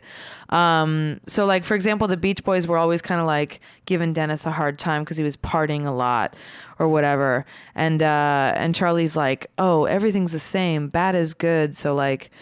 Whatever the Beach Boys are bitching about of you doing wrong, you weren't doing wrong, you were doing right. They have no business making you feel guilty. He's like he's like he's like trying to get in Dennis's corner and like in his head, right? Trying to manipulate in a him. really manipulative way. Yeah. to Um, and he also tells him, uh, he says, you know, parents ruin their children. This is a big Manson thing. It's like biological parents ruin their children, and we're all like pure at birth or whatever bullshit, fucking creepy shit. Um, he says all parents ruin their children. Well, um, his parents don't and seem like they Den- did a very good job, no, but and uh, and Dennis, uh, Dennis's dad was like famously pretty physically abusive to those boys, Mm. uh, the Wilson kids. So so he hears that and he's like, yeah, yeah, yeah. totally. Like he's just he's just totally like batting like toward like he's just playing uh, Dennis. Um, so later, Diane Lake, who's a member of the family who uh, was not involved in the murders, um, she wrote a memoir and she said that um, Manson's ability to cap to captivate Dennis Wilson, who was a famous musician, would only validate more and more Manson's status as leader of the cult. So the fact that he could take this famous musician and like kind of charm him made just like really um, made him even more sort of uh, interesting to his followers. Where it was like, man, if he can like, because they're all being brainwashed, but when he's doing it to these powerful people, it's like that really looks good. Um, so she also says Dennis and Charlie hit it off right away. Not surprising. Uh, giving Charlie's skills at ingratiating himself with strangers. Dennis was in no rush to leave. He hung out, he smoked some pot, he listened to Charlie's songs. Um, so now we get into the musical connection. So on the second night that uh, Charles Manson is at Dennis's house, uh, Dennis is so enamored by this guy. He's like, I like this guy. He's deep. He thinks deeply. He's got a bunch of women following him, um, and he's a musician. Um, I want to introduce him to my musician friends, right? So he calls a guy named Greg Jacobson um, the second night. So this is early uh, that Charlie's hanging out there. So Greg Jacobson comes over. He is a talent scout and studio arranger working under uh, Terry Molcher for Columbia Records. Um, and at this time, he's also writing songs with Dennis because uh, Dennis is like inspired by the Little Bird thing, and he's like, Yeah. I want to write songs more." So so Dennis brings him over. Jacobson meets Charlie and is like, "I don't get it." he's, like, he's like, "I don't fucking get it." Um, so Charlie, like musically, sorry, he plays a song for Jacobson, and he's like, "Yeah, I don't get it." You know, it's it's Like, maybe not, This is a fucking talent scout for Columbia. He's like, "I don't, I don't see it." Yeah. Um, so Charlie starts kind of rapping all his weird philosophy at him, really trying to like get him involved. Um, but then he introduces him to one of his followers named Ruth Ann Morehouse, who is a 17 year old. Um, who Jacobson, even though he's, I believe, married, I roll. I just rolled my eyes. Uh, finds this girl irresistible. Um, so basically, Jacobson starts coming around more because Charlie is connecting him with Ruth, so one of his Yeah. followers. So he's basically teamed them up, and he's kind of using this woman to sort of bait. He's basically prostituting these women to kind of bait these uh, these big musician guys. So he's like, "This guy's important. Do whatever he wants." Um, so Jacobson starts coming over more, and Charlie's like, "This is my opportunity to like get his ear for Columbia because he's a talent scout." Um, so uh, Jacobson start starts to sort of he he's he's never really a fan of his music, but he's like, you know what, this whole it's the '60s. This whole thing is interesting. You know, maybe maybe this can work just because it's like a, an interesting group. It's a good package. You know, it's Yeah. like an interesting package. It's like this guy with all these hippie girls, and it's like they live on they dumpster dive and they live on you know land or in a bus or what the fuck ever. So th- he's a, he's a little intrigued. Um, Dennis thinks he's a fucking genius, Charlie, and uh, he ends up bringing him to audition at Brother Records. So Brother Records is what the Beach Boys uh, founded to sort of find new talent and sort of sort of start producing other smaller bands kind of after they were slowing down musically. They're like, we're going to start a record company and find new bands. Mm-hmm. So that's uh, Brother Records. Um, but they So all it's to- almost like a feeder league. yeah. Yeah, it's like uh, And they want to, but they all want to agree on the bands. You can't just bring a random dude in and be like, I'm going to record this guy in our Yeah. studio. Like everybody has to agree. Um, so Dennis uh, decides to like pitch Charles Manson to his fellow Beach Boys, which includes his brothers. And he, he says, he calls himself God and the Devil. He sings, he plays, and he writes poetry, and he may be a good fit for Brother Records. Um, so he comes in hot with calling himself God and the Devil. Anyway, um, nobody's impressed. Charlie comes and uh, makes an awful first impression. He's super dirty.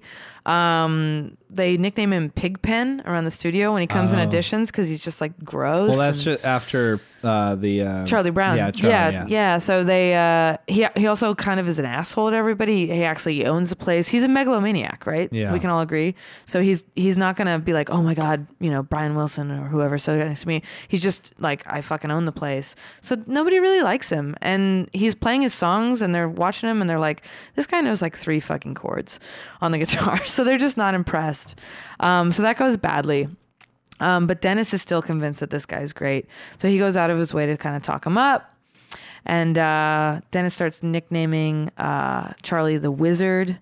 Um, and also the girls, uh, the followers, the girls really, they really like Dennis um, because they can kind of hang out at his house and they go in his uh, Rolls Royce and go dumpster diving. Um, and they also, they're constantly cracks bug- me up for some reason. they're constantly a bug in uh, Dennis Wilson's ear, like, oh, the other Beach Boys don't understand you. Like the the girls are. They're like, no, Yeah. they don't understand you. Like you need to. They're they're they're constantly trying to recruit Dennis to the family, Mm-hmm. and Dennis is like, no, I'm doing the Beach Boys thing. Um. So, uh, so yeah, all those girls are super against the other Beach Boys. I think they're creep creeps, and they're like won't spend time with them. Um, and uh, so the people uh people in Brother Records are really disturbed by Charlie. I read a so there was a quick story by Mike Love, um, who's the cousin, right? Member of the Beach Boys, and he talks about when he first met Manson, and he says, uh, you know, um, uh, Dennis invited us to a dinner at his house um, to meet Manson and the family. He was trying to like, you know, put a bug in our ear about Manson. And during the dinner, he says uh, there were several women and also Tex Watson, who we later uh, know are involved in the murders. And he says, uh, you know, we were, he went with uh, Bruce Johnston and he says, we were the only people at dinner who had clothing on. Everybody else was completely naked. So, first of all, that's a little weird. A little extra, yeah. And then he says, right after dinner, Charlie invited everyone to go in a den area and turn on a strobe light and passed out what he said to be was acid. And uh, Mike Love declined it. Uh, he says, like, I'm not interested in Sounds doing like that. a real square. He's like, well, he's like, I'm married. I'm, I don't want to do this. Like, I don't want to do drugs with these weird people, do naked people. Like, I just, I'm done. I'm good. I'm good. And uh, so, so, um, Love excused himself. Uh, he's like, I don't want to participate, right? Yeah. Which you know, good for him. He's like the only married guy in this Strobe lights and Manson orgies. He's not situation into that's it. excusing himself. He's like, I'm not into the orgy thing.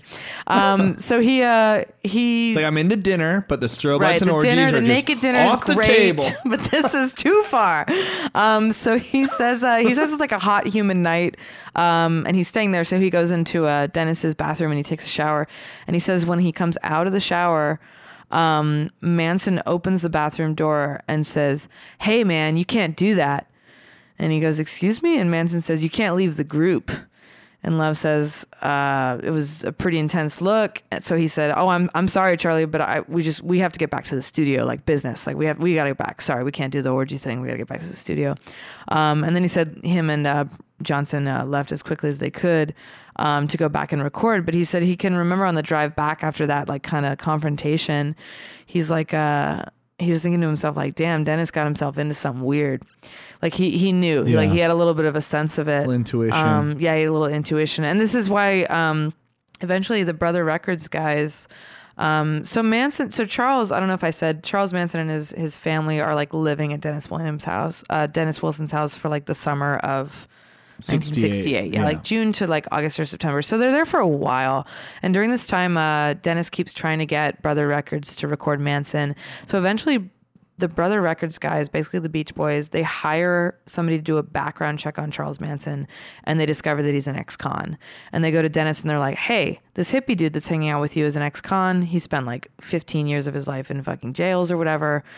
And Dennis says, oh, yeah, he told me that, but I thought he was making it up. But now that I know he's telling the truth, like it makes him more interesting to me, basically. And they're like, well, Some, fuck. that's some real hippie shit, right? they're like, well, fuck, dude. Um, so yeah, Wilson is constantly he's pushing. Dennis is constantly trying to push Charlie on his musician friends, including like, so he's got kind of an open door policy. He's in. Uh, He's in LA, so he's got friends like Neil Young coming over and meeting Charles Manson, and he's being like, "Oh, you know, like like Neil Young actually jammed with Charles Manson, and uh, was playing chords, and Charlie was making up like words, and Neil Young was like, "This is this is good." Um, that he actually pitched Manson to Warner Brothers and said, "This guy's unbelievable. He makes the songs up as he goes. That doesn't go anywhere."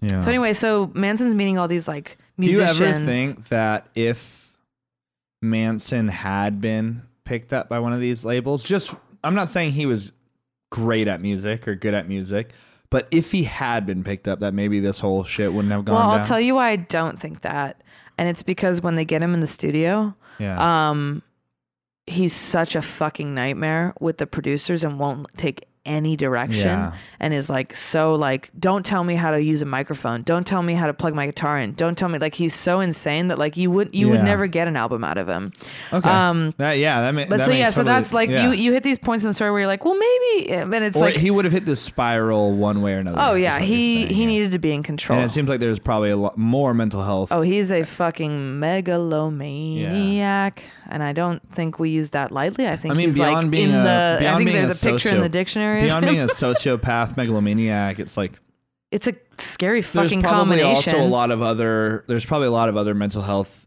things he has. Being Yeah. being allegedly raped as a child, being in prison for 15 plus years or Right. whatever, and probably also having I mean, I can only imagine the mental and physical trauma you Yeah. endure while in prison for 15 years. And his insane worldviews that he, yeah. you know, tried to. Ugh. So yeah, it seems like he was on the hard decline at this point. So anyway, so nothing is basically Manson keeps meeting all these famous people, but nothing is coming of it, and he's getting frustrated. Um, so he's looking to go bigger than Dennis Wilson. He wants to meet somebody, and that's That's can- another that can help him. megalomaniac path. Like it's like Oh, it's it's, it's, what's like I've failed. I've gone to bat. You know, I've been Yeah. at bat.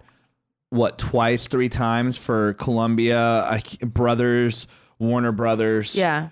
That, that was And everyone's sa- brother- everyone's and saying everyone no. says no. And he's like, instead of "Fuck that." thinking maybe I should improve a little bit, you think, fuck this. I need Maybe to find higher up people. Three more chords on guitar. Yeah. um, or become a better singer.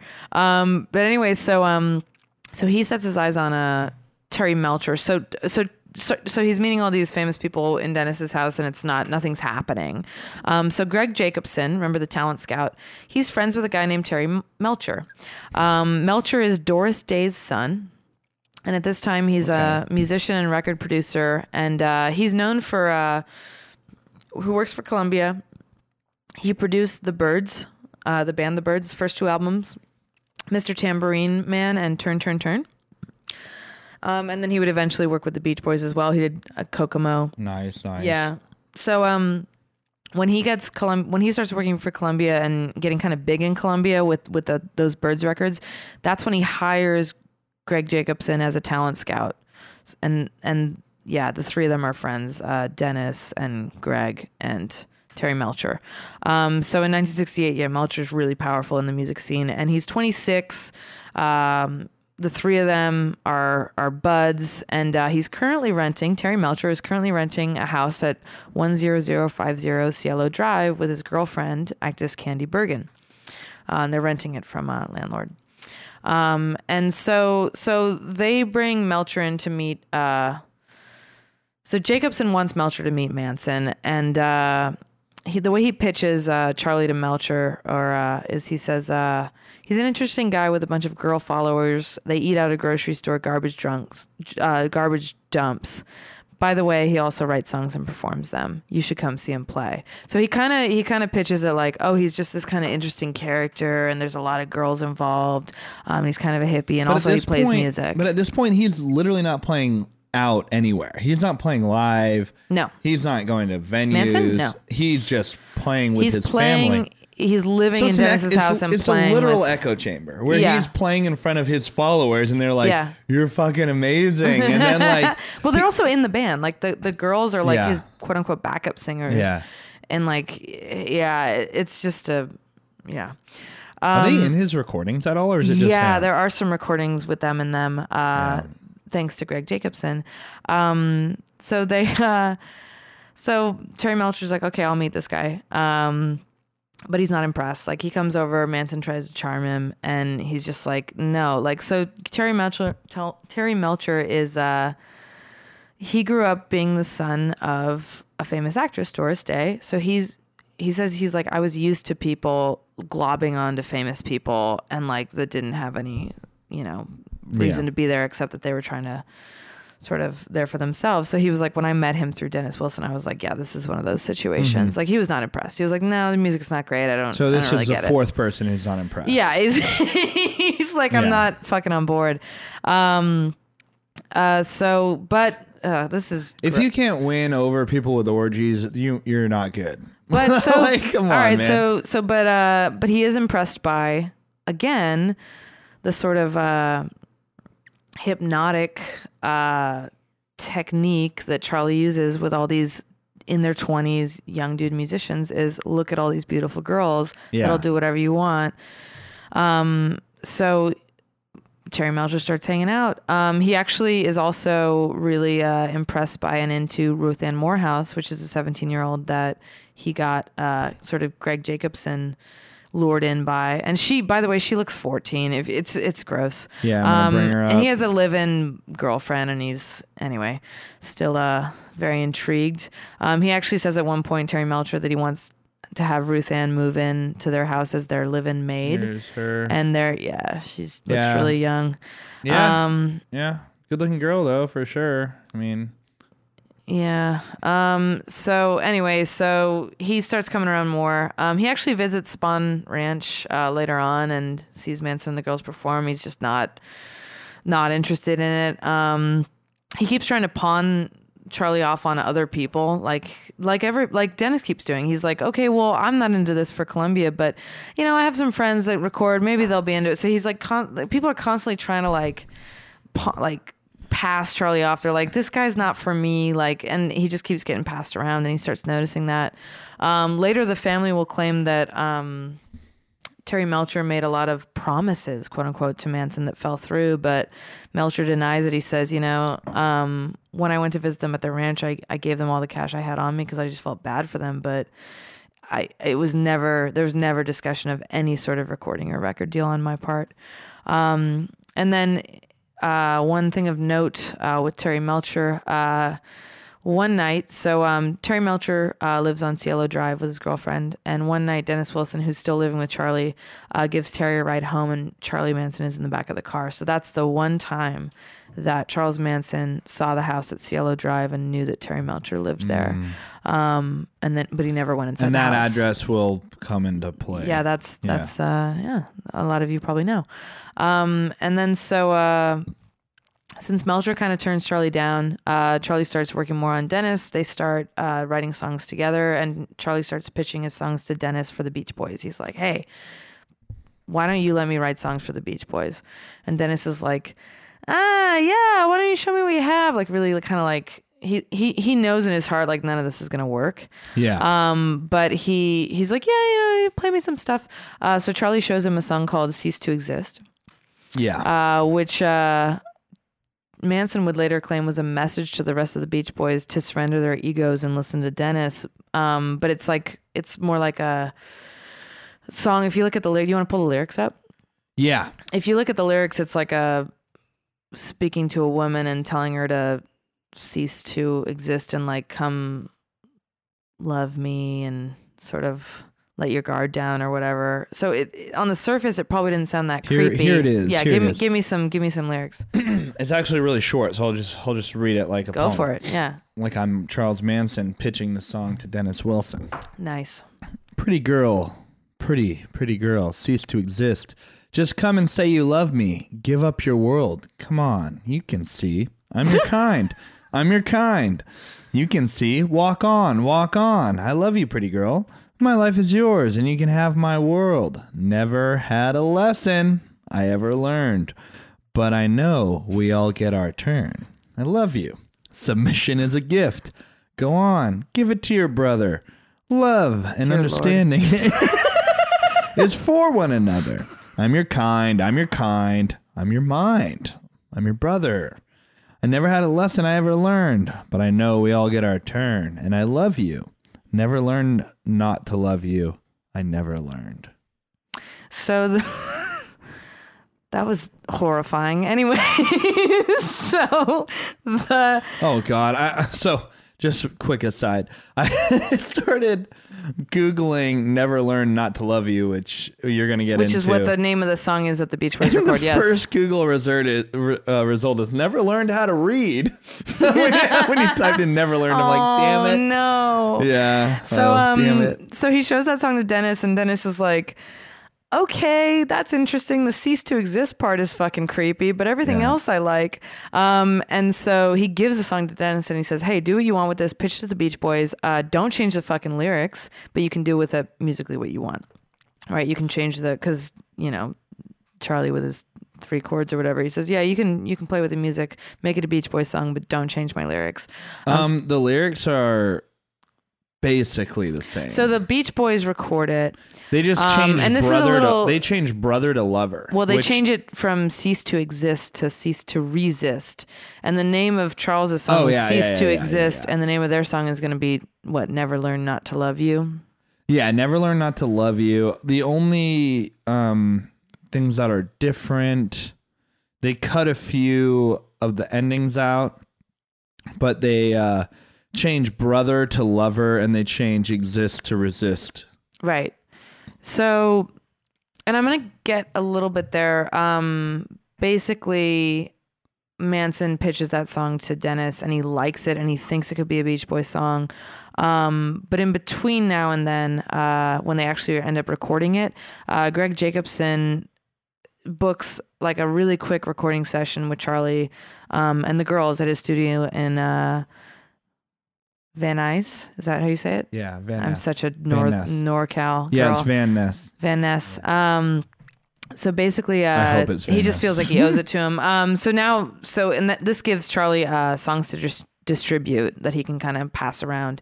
Um, so on August 9th, 1968, exactly one year before the Tate murders, uh, Greg Jacobson arranges the recording se- session for Manson.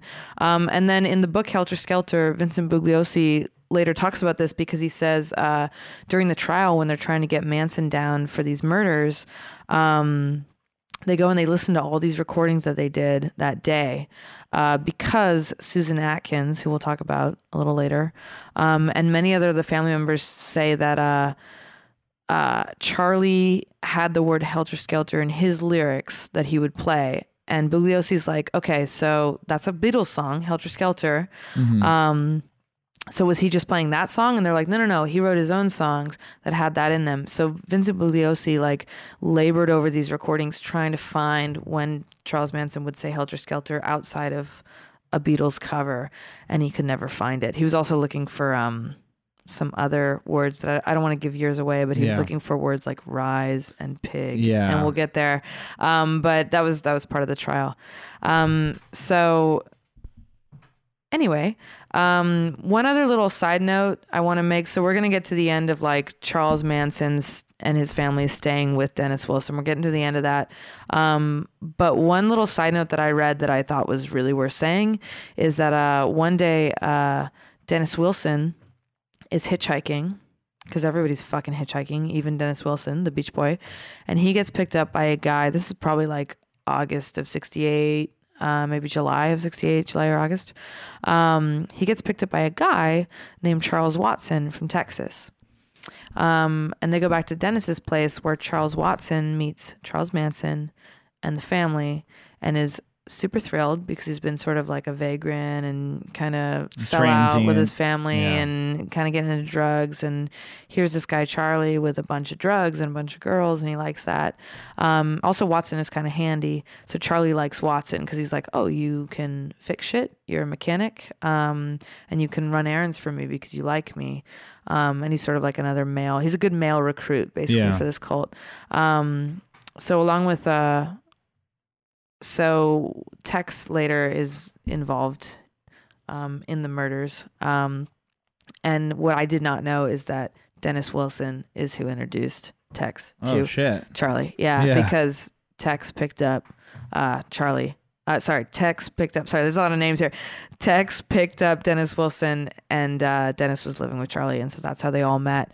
Um, and along with Charles Manson, he's the only member of the family that actually visited uh, Texas, that actually visited uh, Terry Mulcher's house on Cielo, because at one point he went there to borrow a car, so he'd seen that house too, and he would later go there Damn. as part of the murders. Yeah. Um, so Is anyway, Mulcher or Melcher? Melcher. Do I keep Yeah. saying Mulcher? I feel like you keep saying Mulcher. Okay, I'm Yeah, sorry, For the it's record, Melcher. Mel- Terry Melcher. Yeah. I'm sorry, guys. No, it's all good. It's all we're good. we're reading and talking out loud. It's hard. Um, so uh, so I'll, I, I'm gonna wrap up uh, the Wilson uh, connection with with Manson, then we can go from there. Um, basically, Wait, so can we talk about Sorry. "Learn Not to Love You" really quick? yeah, no, sorry. Which sorry. is the Beach Boys. well, sorry, we're, I am. I'm actually getting there. Okay. Okay. Yes, I promise. Um, so basically, um, in 1960, at the end of the summer, uh, Charlie and Dennis are still living together, but having a little bit of uh, issues. Um, mostly, Charlie wants to move things forward. They've been living with Dennis Wilson, this famous Beach Boy, and he wants to move the cult forward. He wants to like go somewhere and like create. He wants to do more, right? Because that's Yeah. what megalomaniacs are fucking doing. Um, he's so motivated. so he he, Dude, uh, he had some serious goals. he had some serious goals. So he, so he sends uh, Susan Atkins, who later is a fucking creep in the murders as well, Yeah. um, to start looking for places for them to live that's not with Dennis, right? Um, and one one incident happens. Uh, so Dennis is uh, they're constantly trying to get Dennis to like join the family and leave with them and leave the Beach Boys, and Dennis is like, nah. So Dennis is kind of like, uh with a lot of the Manson girls in a in a weird way, but he's also just dating normally outside of that. And he has one woman that he's dating um, named Croxy. Um, C R O X E Y. That's all I could find about her. Um, and she comes to the house one day. She's not part of the family, and Manson's there, and she gets cornered by him, and uh, he tries to do the seduction thing and is trying to kind of have sex with her, and she refuses him. She's like, "Nah, man, I'm not." Not into it. You're creepy. And uh, so he pulls a knife on her and he says, You know, I could cut you up into little pieces. And then she dares him to do it, and then he backs off. And Croxy tells Dennis Wilson about this, and he's like, "Well, yeah, he's pulled a knife on me before, but he's never hurt me." So wow, yeah, What? exactly. That's a huge form of denial. All, it's all good. Knives are all good here. Um, so then uh, after this, like I, Dennis is kind of like, I have to get this guy out of my life. So he he kind of throws a hail mary and he's like, whatever, I'm gonna get him a recording session. I'm gonna get Charles a recording session, and maybe he'll like get away from me kind of like that's kind of the idea. Like i'm just going to give him what he thinks i owe him and maybe he'll kind of get out of my life. So he actually arranges a uh, recording session at brother records which is the beach boy studio um, with uh, stephen desper which is one of their like uh, engineers. Um, dennis does not show up to this recording session. He just leaves it to steven. He's like Poor doesn't even show up. Poor fucking steven. Rest he's like peace, this, Steven. this little charles manson shows up and steven's like you're the guy? Okay great let's go. And it's fucking charles manson being a fucking weirdo. Just trying to earn his fucking daily like, dollar and fucking Dude, he's stuck with the he brings some of the girls with him, and they're like, everybody is so disheveled looking, like, and just like, yeah, Well, we already know that Manson gets really mad at people when they go and take showers without his permission. ooh. Remember the the producer guy that turned him down? Oh. He's like, He's like, how dare you? No, that's you can't leave the group. you can't leave the group. So clearly, no one creepy is allowed shit, to take dude. showers. Um, so, uh, so they get in the studio, these two guys, the producer, um, or engineer or whatever, sorry, and, uh, and, uh, Charles Manson. And like immediately there's conflict because Stephen will be like, all right, man, you got to get a little closer to the microphone. I can't hear you. And Charles is like, I'll play my fucking songs how I want. Like he, like I said before, he'll, he'll take no direction. And like, he's just like, just fucking play the tape. Like that's your job. And so Steven Desper is like, nah, dude, like this is not the way that this works. And like he has he has basically no etiquette at all. Yeah. Charles, obvi- obviously. Um so uh so Desper is like getting fed up and he's like, hey, you know what? Let's let's just wrap up. Let's try tomorrow night. Like let's try again because he, he he's got Dennis in his mind. Like I want this to work because Dennis told me that we should try Yeah. this guy. Um, so he says, hey, let's try tomorrow. And Charlie says, oh, you're gonna try to shut it down, and he pulls a knife. That's he his move, Fucking man. loves pulling a knife. That's yeah. his move. Yeah, he does it on Dennis and girls and anybody. Um, so Stephen Desper is like, fuck this. And he walks out. He's like, absolutely not. Like, we're not doing this. Um, and he gives the tapes to Dennis and he's like, whatever you can get out of here, fine, but I'm not fucking working with that guy. Right. He's like, no, Yeah. absolutely not. Like a sane person. Um, so Dennis listens to the tapes and he finds that cease to exist song. And that's when he's like, okay. He like hears the he's heard Charlie play it, but he hears the recording and he's like, okay, this has potential. Um, and he knows that the Beach Boys are preparing a new album, and he's like, this could be like my song that I contribute. Um, so in September 1968, the Beach Boys record a a kind of altered version of the song "Cease to Exist," which they rename "Never Learn Not to Love," and they change it to "Cease to Resist." Right? Dennis Wilson gets sole songwriting credit on that track. Ooh, So shady. Yeah, so Charlie hears about that, and uh, Mike Love is quoted saying Manson was furious when he found that Dennis Wilson had not only changed the lyrics, he changed like one lyric or Two, two, yeah, lyrics, like yeah, two or three, but had listed himself as a sole composer, and at one point, um, That's pretty shady. I know it's No, Manson it's- and shit, but that's yeah. still pretty lame. it's pretty shady. Um, I mean- I think Wilson was just fucking scared. in all fairness, like I'd be pissed. You so know, I would be too. Um, so so that comes out, and uh, so uh, so Wilson's uh, so Wilson's trying to get away from Manson, uh, and Manson and his family are living in his house, and they keep like doubling in size. Uh, so Wilson's uh lease on the Sunset Boulevard house is going to expire. This is late 1968. So Dennis just decides he's gonna fucking move out. He moves out and he leaves the family there. And he says he says later he says that the Manson family he realized probably cost them about a cost him about a hundred thousand dollars um in just like damages and like him giving them money and like at one point they crash one of his cars and total it like they're just Like costing an him tons of money. car. Yeah. they're just costing him so much fucking money, and uh, and he's just you know being generous and fine with it, and he kind of hits a hits a wall where he he says he starts to get scared. He's like, you know, this guy's pulls knives, and uh, he was just kind of He's unpredictable done. and he's arrogant Um, and crazy. and so uh and so after uh so uh basically uh Dennis Wilson moves out of his house and leaves without telling anyone and leaves Charlie Manson and his family there and then uh the lease expires and the landlord goes in and is like who the fuck are all these people get out of here like Dennis's lease is gone you guys are done so the landlord becomes the bad guy basically Dennis didn't want to be the bad guy um so Dennis Except gets for like a stealing all the freaking writing so credits. Dennis gets a really small apartment that he says nobody could move into with him. He gets a little apartment.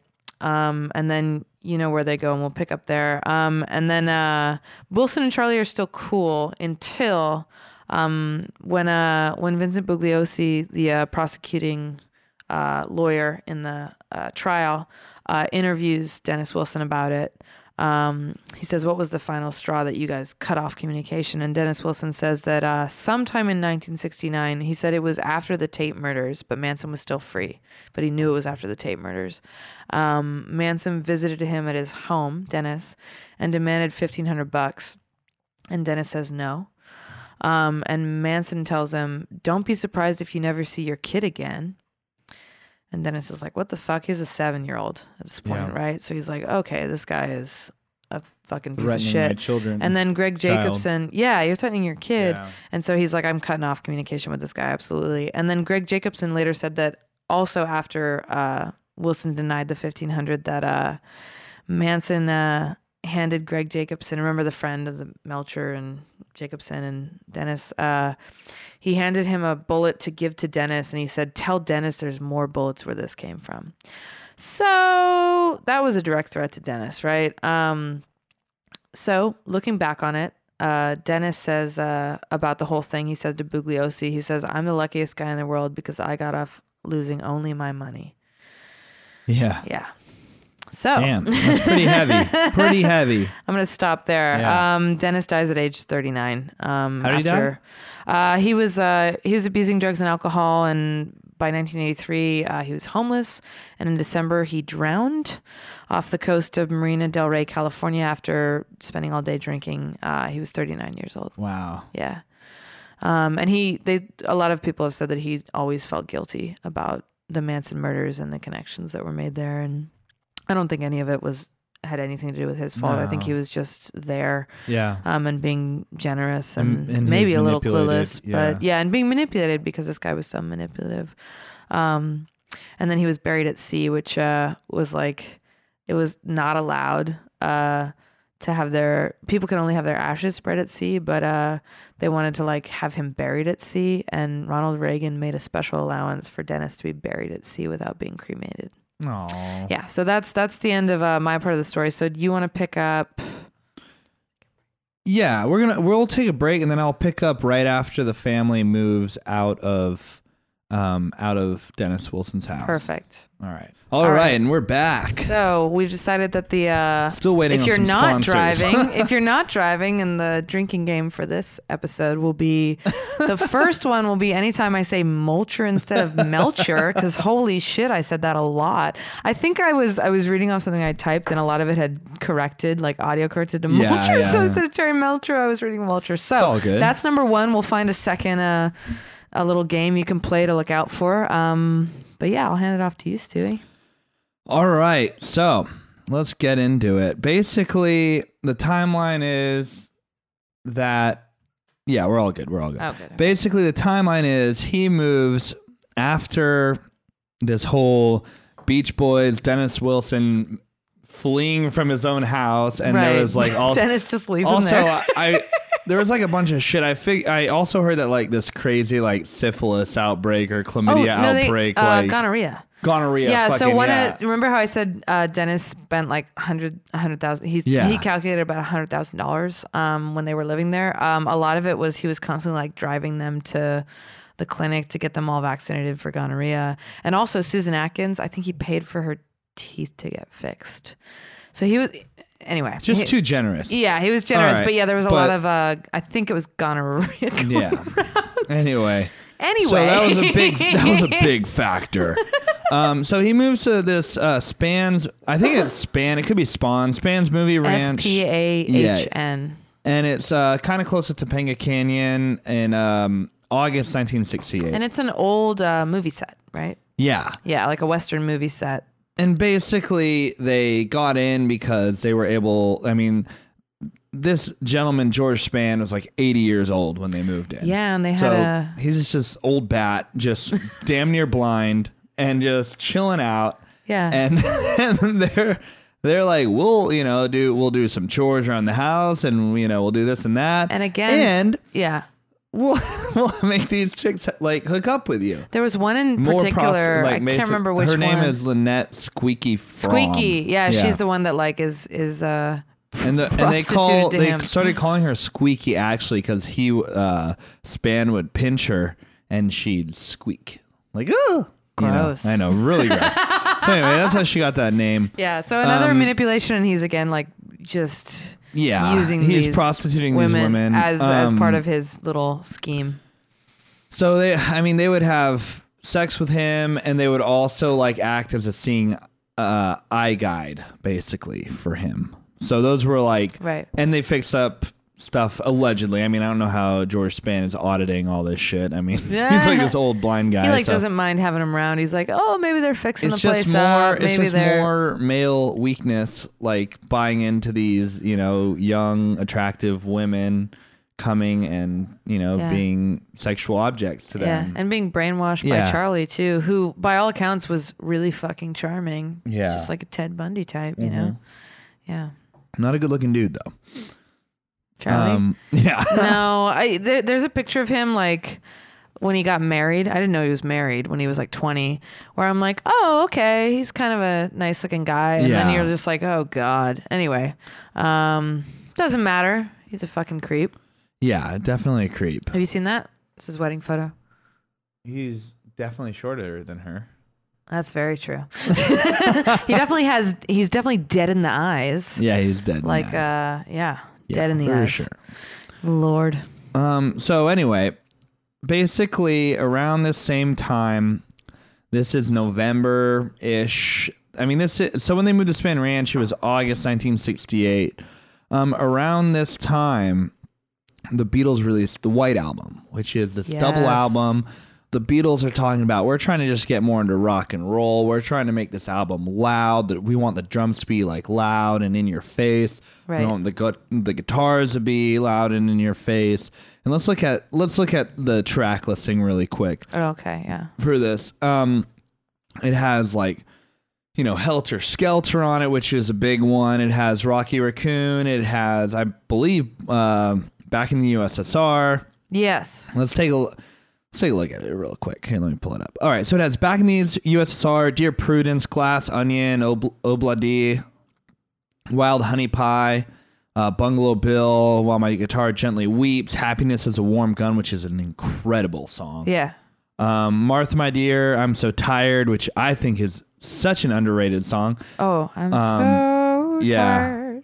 Yeah. Um, and at this point, um, it, it seems as if McCartney and Lennon are kind of Writing their own separating songs. their their music. Well, and I know George.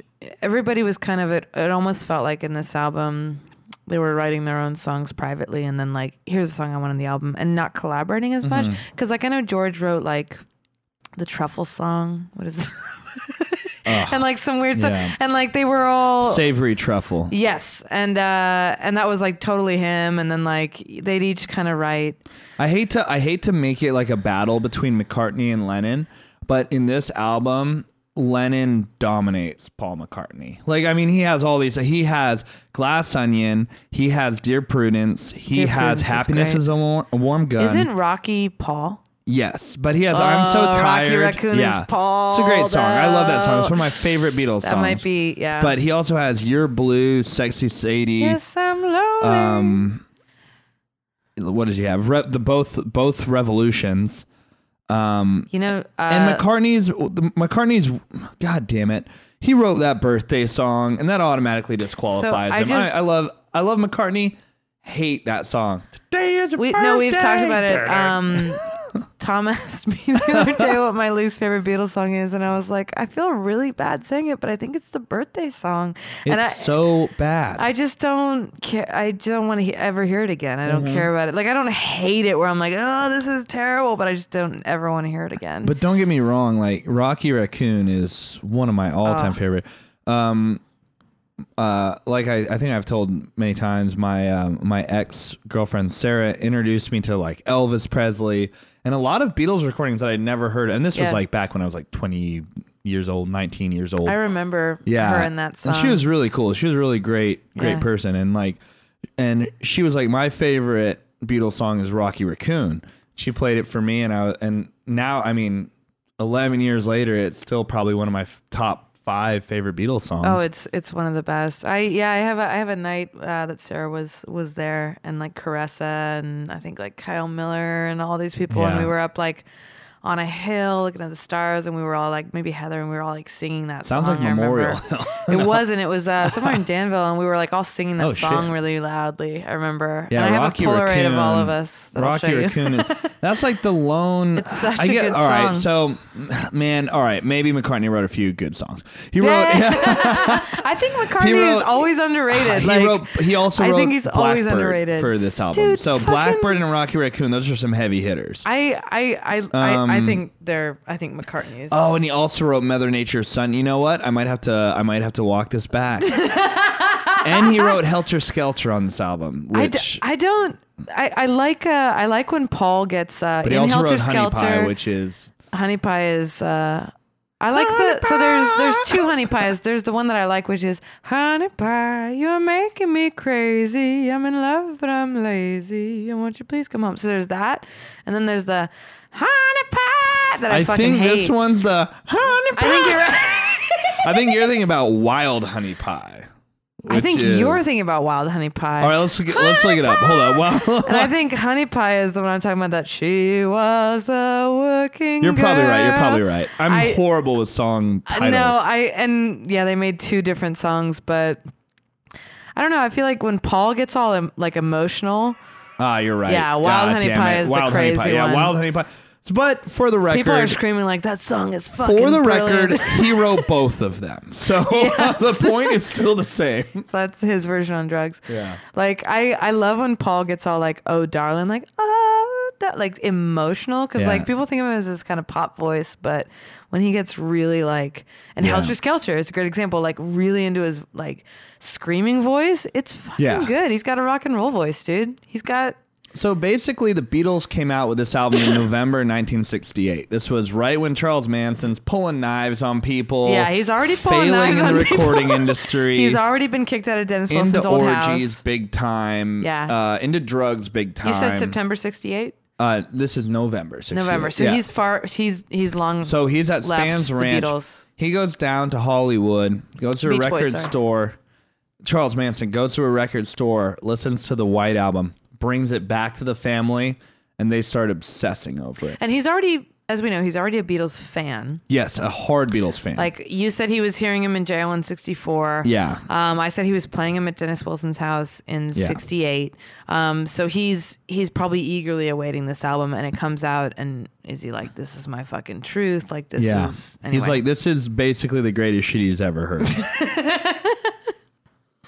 so he's checking this shit out. He's playing it. Um, he's playing it for his family. They're pl- they're listening to it all the time. He's starting to reference certain ideology and like lyrics in it that his family's starting to buy into. right. And for the first time, he uses the term helter skelter, which is the overarching idea and point behind his entire idea and concept of what's happening. And yeah. let me that's a lot to digest, so I'm gonna a try to break it down. I have like a lot of notes, but fuck it. I'm just gonna try to go Go for it. Go I'll- for it. I'll and you'll chime in you, if I you're can. good too. Yeah. Um so basically it's all bad shit. Let's start with that. I just first want to preface this is I'm just trying to like talk about what this idea is. Yeah. Like I'm not trying to like no, we are in no way agree is- with this or Like I said, it's complete batshit. because it is, a cr- it has a lot of racism involved in it. Oh, he's a so compl- it he's is like an insane if- racist. Yeah. yeah. If there's anything that you know might bother you, you might want to like flip it off. But this is basically what his idea was about Right. this. Basically, he believed this concept of helter skelter was an impending race war that would take place Right. between the whites and the blacks. Or Right. sorry, that's not the term that you're supposed to use.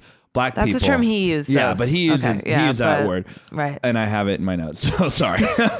Copy Uh, paste. It's yeah. oh, fuck.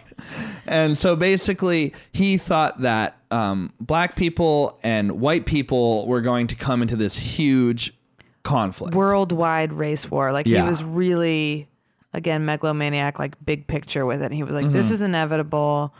And he thought it was good. Um, he wanted to he didn't think it it, was right? good, or I think he thought it was good because it would take down the establishment, which he thought was like corrupt and messed up. So which the hippies could get on board with. yeah, and a lot of people could get on board with that. right. Because the establishment, they're in Vietnam, they're Right, doing all this shit, they're 60s, corrupt. yeah. Um, people are dying. Um, Yeah. Martin Young Luther, Martin Luther King's dying. dying. You know, there's a lot of there's a lot of stuff going on between the races at this point in time. So he he he is kind of glomming on to all this cultural shit that's happening and Right. extracting these Beatles lyrics into thinking uh, into He's connecting things that shouldn't connect. yeah, Exactly. And he's also connecting it with the Book of Revelations and all this other Again, he, stuff. yeah, grew up in the church. Yeah. So basically, what he believes is that this helter skelter idea is going to uh, pick, uh, sorry, pit um, black people against racist whites and non-racist whites. And what's going to happen is these non-racist whites are going to join with black people to take out racist whites. And like Charles Manson and his creepy girls. no, no, they were they were technically quote the non-racist ones because what they were going to do and well I mean he was racist because what he believed is that they were going to live in this um in Oh, the uh, underground. No, wait. no, they were going to live in this place that he called the pit, which is in Death Valley. And what they were going to do is get these dune buggies mounted with machine guns and all this Oh, other Lord. shit and go underground. Yeah, while underground. This, yeah, and go underground in Death Valley while this all played out. but what thing. he believed is that blacks were not um were not intelligent enough to govern themselves. So then what he would do is come out from underground after you know black people won this race war cuz he felt that they were like more physically like adept than Okay. white people. So Yeah. he felt they would win. Yeah. And when he emerged, he they needed a leader and he would be the leader. Oh God. So that was like his whole concept of this Yep. quote helter skelter, yeah. which is completely batshit crazy. he took so Helter Skelter is a Beatles song, and he took that Beatles song and then attached it to that theory, right? Like he didn't come up with. Because a lot, Um, of, I've so heard, I've heard it- rumors that Helter Skelter was like, I've heard people say that like he wrote that song, and like it's like no, no, no, that song existed, Yeah. right. And then he took the Helter Skelter think- part and went, oh, this is about what, what- I'm yeah. talking about. I think what happened is he was declining with his mental health. He was going insane. Oh, yeah. If not Since age already 12? insane. If we can I mean we can on. debate till the cows Totally, come home totally. about when he went insane. yeah, But um I think he probably had mental health issues his whole life. sure. And when he was in his mid to late 20s, when he was when was he born again? 38. So he's getting to be 34, 30 around this time. yeah, 34, 38. So he's in his he's in his thirties. Yeah. sometimes people's mental health really deteriorate around around that age, you know. So I feel like I I think he started deteriorating probably in prison and then kind of harnessed it in a certain way So it's this in it's order this, to manipulate. It's this perfect fucking storm. Yeah. Not to get ahead, but it's a perfect storm of like he's already a criminal. Yeah. He's lived half his life as a criminal and just has like no empathy for people. Desperate, he's too. he's raped people. He's he's he's stolen. He's done all the things that like people with empathy do not do. And then so you take that foundation and then you add a mental decline into like this weird paranoia and, And it's like fucking boom and you have give- the worst combination and- of all time And I hate to say it, but let's give a little bit of credit where credit's due. It seems like he was incredibly um, charismatic Oh, and yeah. magnetic. Just like Bundy. It's Yeah, just, like this crazy storm where he's manipulative, a sociopath, insane, right but also charismatic And also- and has an incredible memory for biblical verses Yes, again. and an incredible and he's able to connect that with these Beatles lyrics. So he's connecting the book of Revelations with these Beatles lyrics. right And he's using that to project these visions of his insanity onto Yeah. these followers. and he's seen he's seen uh he's been going to church so long that he's seen how pastors perform and he is emulating that so he's But a powerful his- a powerful orator as well. yeah well. and he's he's he's charming with men and women as we've seen he charmed dennis wilson for months So basically, he's listening to the White Album and he's picking out these messages in each song. And there are five standout songs to him. The five songs are Blackbird, Piggies. So Blackbird written by McCartney, Piggies written by Harrison, Revolution George, 1 okay. written by Lennon, Helter Skelter written by McCartney, and Revolution 9, I believe, was written by Lennon as well. Number let me, nine? Let me take a look. number nine So, yeah, I think it's. Uh, I think I think it was Lennon. Yeah, but obviously the Beatles all you know were involved in Yeah, this yeah, yeah, stuff. yeah. So it's not pet sounds to throw it back yeah, I mean they're all more involved All right. So so basically we're at this point where he's listening to these songs, he's you know, he's starts to spread these ideas of helter skelter. And um he has these five songs that he's most into. And he thinks that they're these prophetic messages directly to the family. By the way, he thinks that the Beatles are speaking directly to him. yeah He doesn't think that this is like a, a message in a bottle, so to speak, where it goes out into the ocean and anyone can he's like find it. i'm the and- one that discovered this Yeah, he's like they're no, fucking he- talking he to thinks charlie That this is a message Jesus. to him. okay yeah So, Blackbird, which is actually it is about racial tensions. Um, McCartney wrote this song supporting um, black women during the civil rights movement. oh So I never knew that. Yeah, so McCartney That's wrote. So it is a little bit of you know uh, a racial tension thing, but it's a beautiful song. I remember um, I had an ex whose brother committed suicide, and we went to uh, I remember. we this, went to yeah. uh, the funeral, and they played that song, and like it it was so emotional. I'll, I'll always connect it to that moment for some reason, but Oh well, we but we're people that I think a lot of people, but it's you and I are people that connect music with moments song. and and can't un- Yeah. unstick them. Um, so so actually, I I think of that moment that you've told me because we're close when I hear that song too. But anyway, basically, the lyrics that were important to him were Blackbird singing the dead of night, take these broken wings and learn to fly. You were only waiting for this moment to arise. And so, Arise. first, let me get into. There was a. So, Watkins, Tex Watkins, um, he told Vincent Bugliosi when Wat- he. Watson. Sorry, Watson. No, you're fine. I I said Um, mulcher a billion times. So that he said that Manson figured that the Beatles were programming black people to get it up, get it on, and start doing it. So Oh, this was the helter skelter, like get up, revolt, quote, arise, rise. quote rise, arise, Rise rise. Yeah. So Manson was all about this word rise. It was like a big thing for him. right. So rise was like a big thing, and Blackbird singing "Dead Night," take these broken wings, learn to fly. You were only waiting for this moment to rise. To Manson, that meant black people get up and let's get doing. God, let's so- get to it.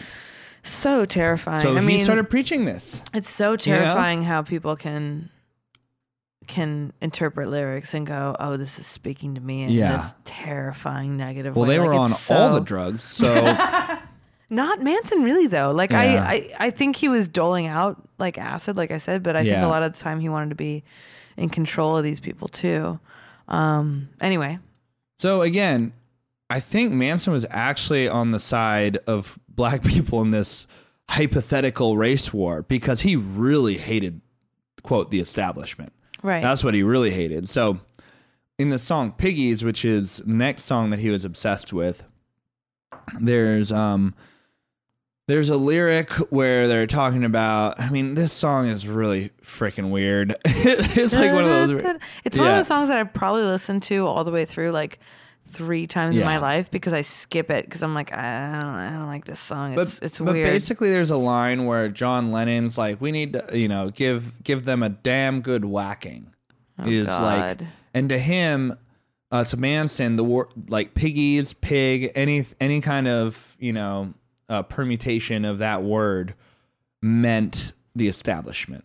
Yeah. And so, if we're gonna give them a damn good whacking, it meant that you know when when this race war started and black people rose up, it was going they were going to give the establishment a damn good whacking.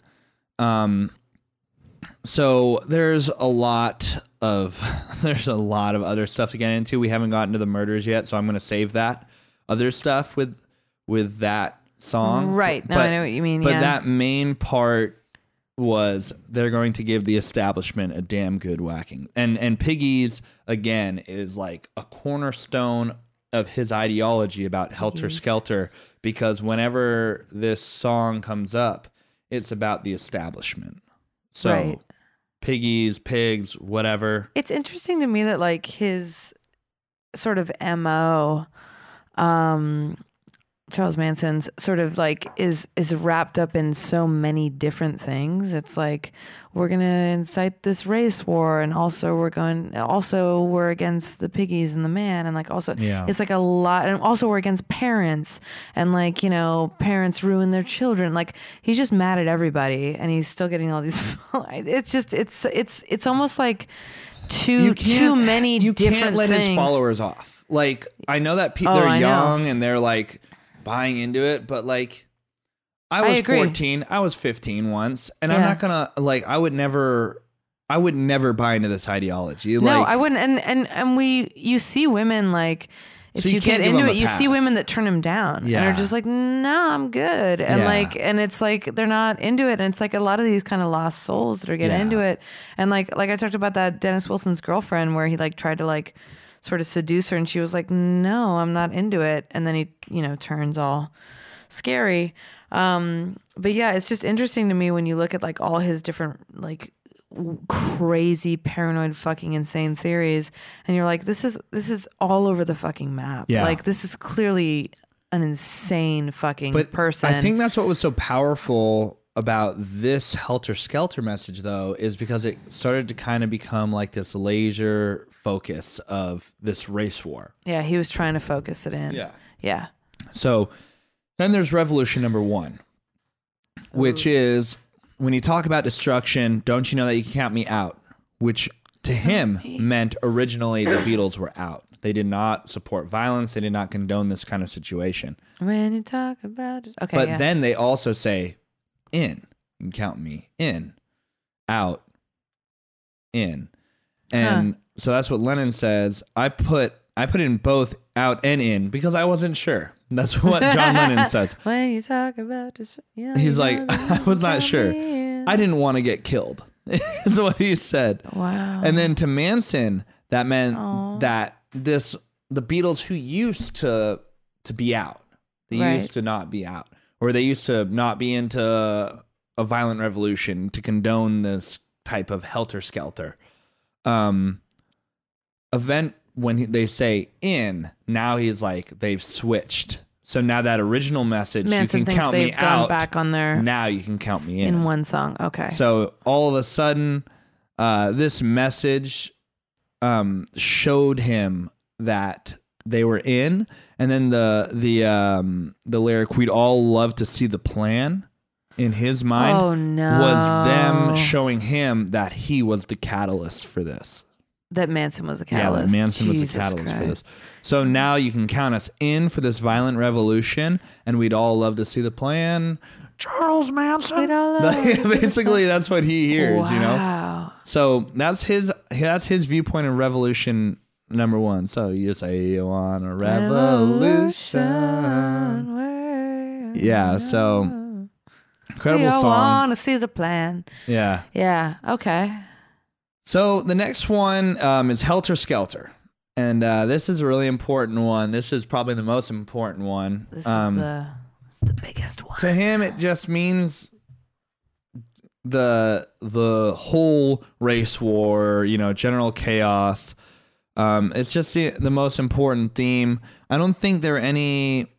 Specific, It's his name for his quote unquote revolution. That's yeah, gonna I don't be think the- there's any specific lyrics that bring it to up, but um, he also thinks that it like references him emerging from this quote pit to you know lead. Oh, the pit that he's going to lead everyone Yeah, into to live. yeah. Right. so that, pit. so okay. Helter Skelter. We already talked about it, but that was the other important one.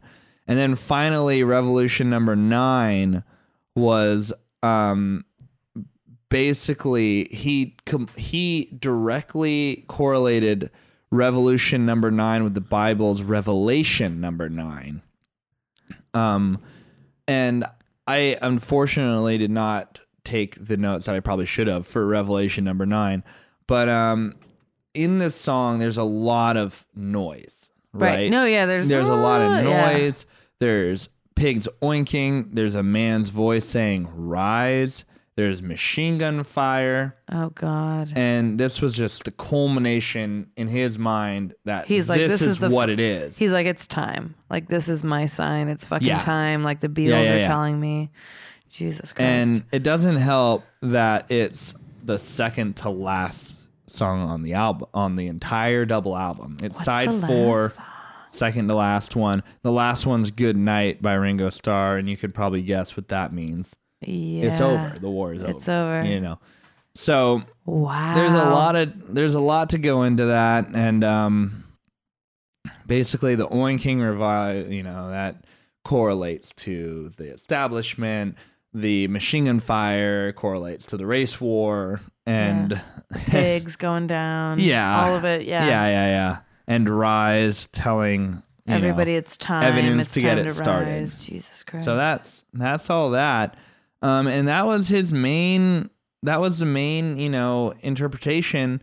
Um, the other ones that weren't as important was Rocky Raccoon, which he um viewed as a va- it was an allegory for, and um, I'm sorry for this language, but um, the the term coon is a racial slur, right? Oh, okay. Interesting. I never made that connection before. yeah, so he took Rocky Raccoon as as being black people. And they Okay. were going to you know talk about his revival and and about Jesus. coming after his rival. Because I think of Rocky Raccoon as down- the as the hero in that song, I I think of him as um like an anti-hero. Like an 'Cause like a Rocky Walter Raccoon- White type, Yeah, Rocky Raccoon like a oh soprano. Uh, uh he uh Tony Soprano. yeah, like an anti-hero, like a bad guy. But I look at him as a for I look at him as Yeah. an anti-hero because Rocky Raccoon he is a jealous uh lover, ex-lover, right? Right. So he goes to shoot down Daniel, right? Yeah. That's his name, Daniel. Uh, Danny shoot Boy, out yeah, the legs yeah, of his, rival. rival. So he goes and shoots Danny Boy, which is probably the establishment or white his people rival, or it whatever. seems, has broken his dreams. Yeah. and So his whole idea Yeah. about Rocky Raccoon is it's like an allegory for, you know, black people to to take take back oh what was God, theirs, or you know, do this whole thing. So totally. Basically, the Fuck, quote Charlie, get. Uh, the quote is, um, you know, getting happiness, and then sorry, the other one. Um, so yeah, Rocky Raccoon Happiness is the black man, or the black man is going to come back into power again, Right. and the other one is happiness is a warm gun. right. which is also telling like people, uh, black people, you know, happiness is a warm gun. Get your Happiness is gun. warm you know. It's it's, kind such a loose connection. You know what but, it reminds me of? Um, and this is going to sound like a really probably PG version of this, which is really horrifying. But when people try to match up uh, the Pink Floyd album Dark Side of the Moon Yeah. with uh, The Wizard of Oz, But that's and it's so like- legit. I have done it. Um, We've like try to match it, up. yeah. But like it's it's like you're you're just kind of trying to make these connections. And when when you point out things like, oh well, you know, when they say the lunatic is on the grass, it's when you know the lion or whatever is on jumps The onto the grass. scarecrow. Yeah. Or sorry, the Yeah. scarecrow, and um, and it's like okay, there's like two connections in this long story you're trying to tell, and it's just like you can fucking connect anything if you're fucking crazy enough about it. Like Yeah. it just doesn't resonate in any truth and like it doesn't it doesn't work but Yeah. people i could see these fucking weird hippie people listening to this and being like okay you're right yeah like i could see like him with his kind of like preacher like uh sort of technique and like and like his uh sort of manipulative skills where he would like make people feel really special and like look them in the eye and like talk to them Yeah. directly and be like hey this is what this is about have you fucking heard this album this is what it's Yeah. about like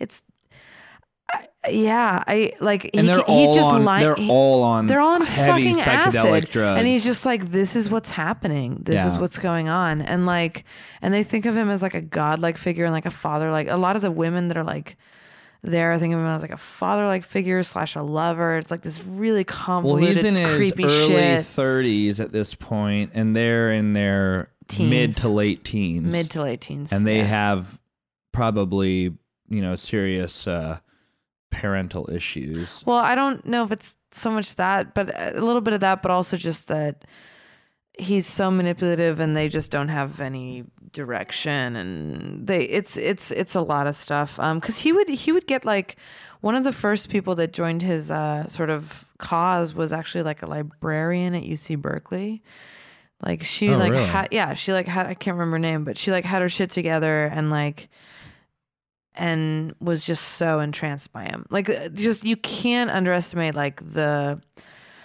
the magnitude of like his presence and his It personality like and like had a lot of him just being able to fucking manipulate Like people. his conviction was men and women, men yeah. and women is the most important part. Sorry, his Yeah. convictions. You were saying? No, I'm just saying it sounded like he had some intense conviction with the way he spoke. Yeah. But um, he Well, also he- interpreted he also interpreted the ballad "I Will" as your your song will fill the air. Sing it loud so I can hear, as telling him to make his own album to spread the message that he was the resurrection of Jesus Christ. Oh God, megalomaniac! Fucking, you think you're Jesus Christ? Yeah, dude. And then in the song Honey Pie, What the it's fuck? reference to the Hollywood song is about him because he lives in LA.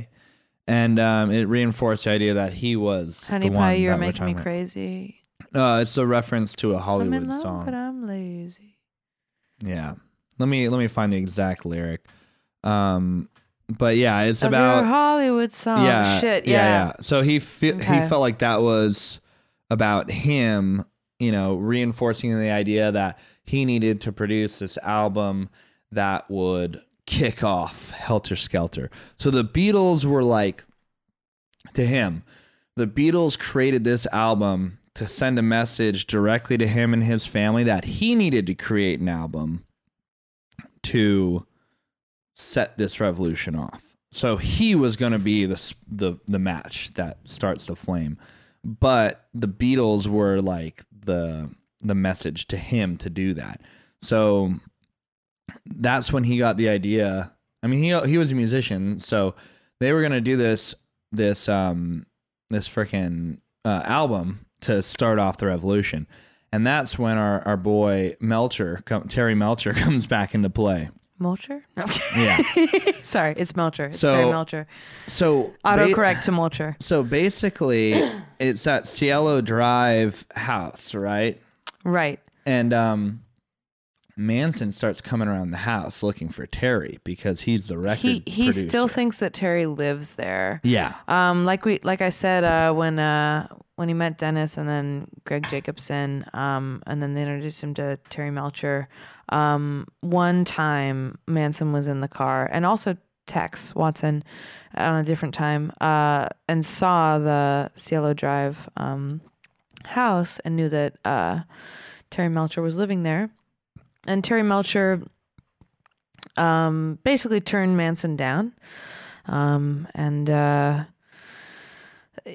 there's there's there's a lot there's a lot of um if you read ex- especially like Bugliosi's account in Helter Skelter I feel like he didn't turn there's a lot, initially. no but I was gonna say there's a Right? lot of like disagreement of whether or not when Manson ordered his his uh, family members to go to Cielo Drive and incite violence whether or not it was because he thought Terry Melcher actually lived there and he wanted him to be a victim I, I or- personally believe that's or what it was. or because he either it was a house that he knew of and he knew that wealthy people were there, or he just he just needed an address. Like there there there's different accounts. Yeah. Like there's definitely like uh different ideas of what happened there. So basically, we're getting into the, um, to the murders now, and there's there's also this whole situation um, of the so before the the f- most famous Manson murders, which Right. are the La Bianca murders and the uh, Tate murders. right. Um, there was this gentleman named Gary Allen Gary Allen Hinman Hinman. who was he was a music teacher, a PhD student um, at UCLA, and he had this situation, this kind of uh, drug deal with this biker gang, I think. And basically, what happened is the he uh, Hinman got this money from them for these drugs, and the Manson family was involved as probably you know I think Hinman was hanging out with the Manson family at this time, Yeah. and um, basically what happened is the motorcycle gang came back to the Manson family and wanted their money back because the drugs weren't good or whatever, Right. and so Manson believed that it was Hinman's issue, so he was the one who was going to pay the money back. Shit. And so he sent Tex out there to get the It was money Tex? back. Yeah, he sent Tex out there to get Okay. the money back. He's the guy that picked up Dennis and yeah. Yeah. Okay. And basically, um, when they went back there, Gary was like, "Yeah, I don't, I don't have the money. It's, Yeah. it's not a thing, you know.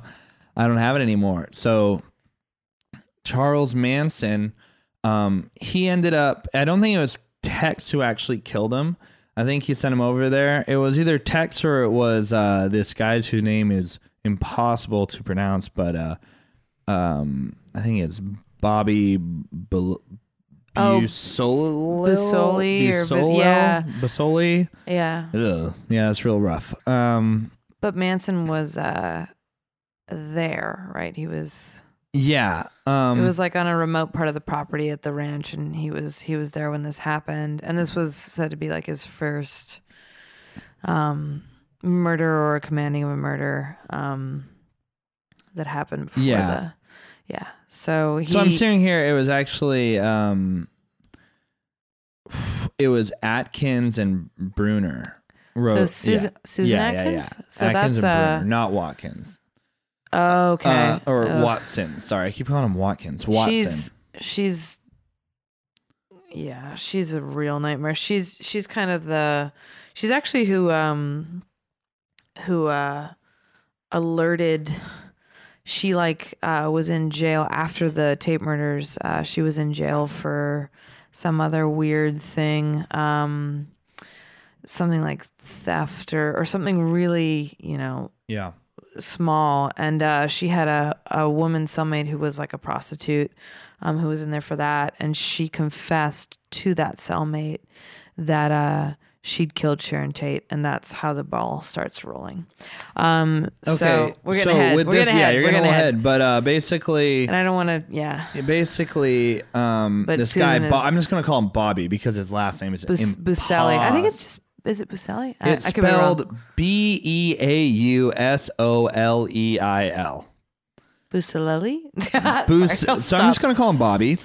Um, so he went to go get the money. Um, Hinman apparently refused to pay the money back for, and it was bad mescaline apparently. Um, fucking mescaline. Yeah, that's Jesus apparently what it was for. Okay. he says, "I don't have any money to give you." So when Bobby goes back to Manson, um, Manson says, "Oh well, you're going to hold him captive until you get the money." oh God. So they're holding him ca- captive. Manson gets there, and this is all allegedly. I mean, no one, I don't think they've ever proved that Manson was in the room when this happened, but allegedly Manson was here. I think yeah, and it was outside, but I Um, think so. They slice his ear off whoa. with a sword during a confrontation. That's what it says in freaking um, Wikipedia. I don't know what that entails. I don't know how you have a Jesus sword. I don't know Christ. what's going on here, but he gets his ear cut off, and then they like stitch his ear back on, and then um, eventually he um, basically tells Bobby.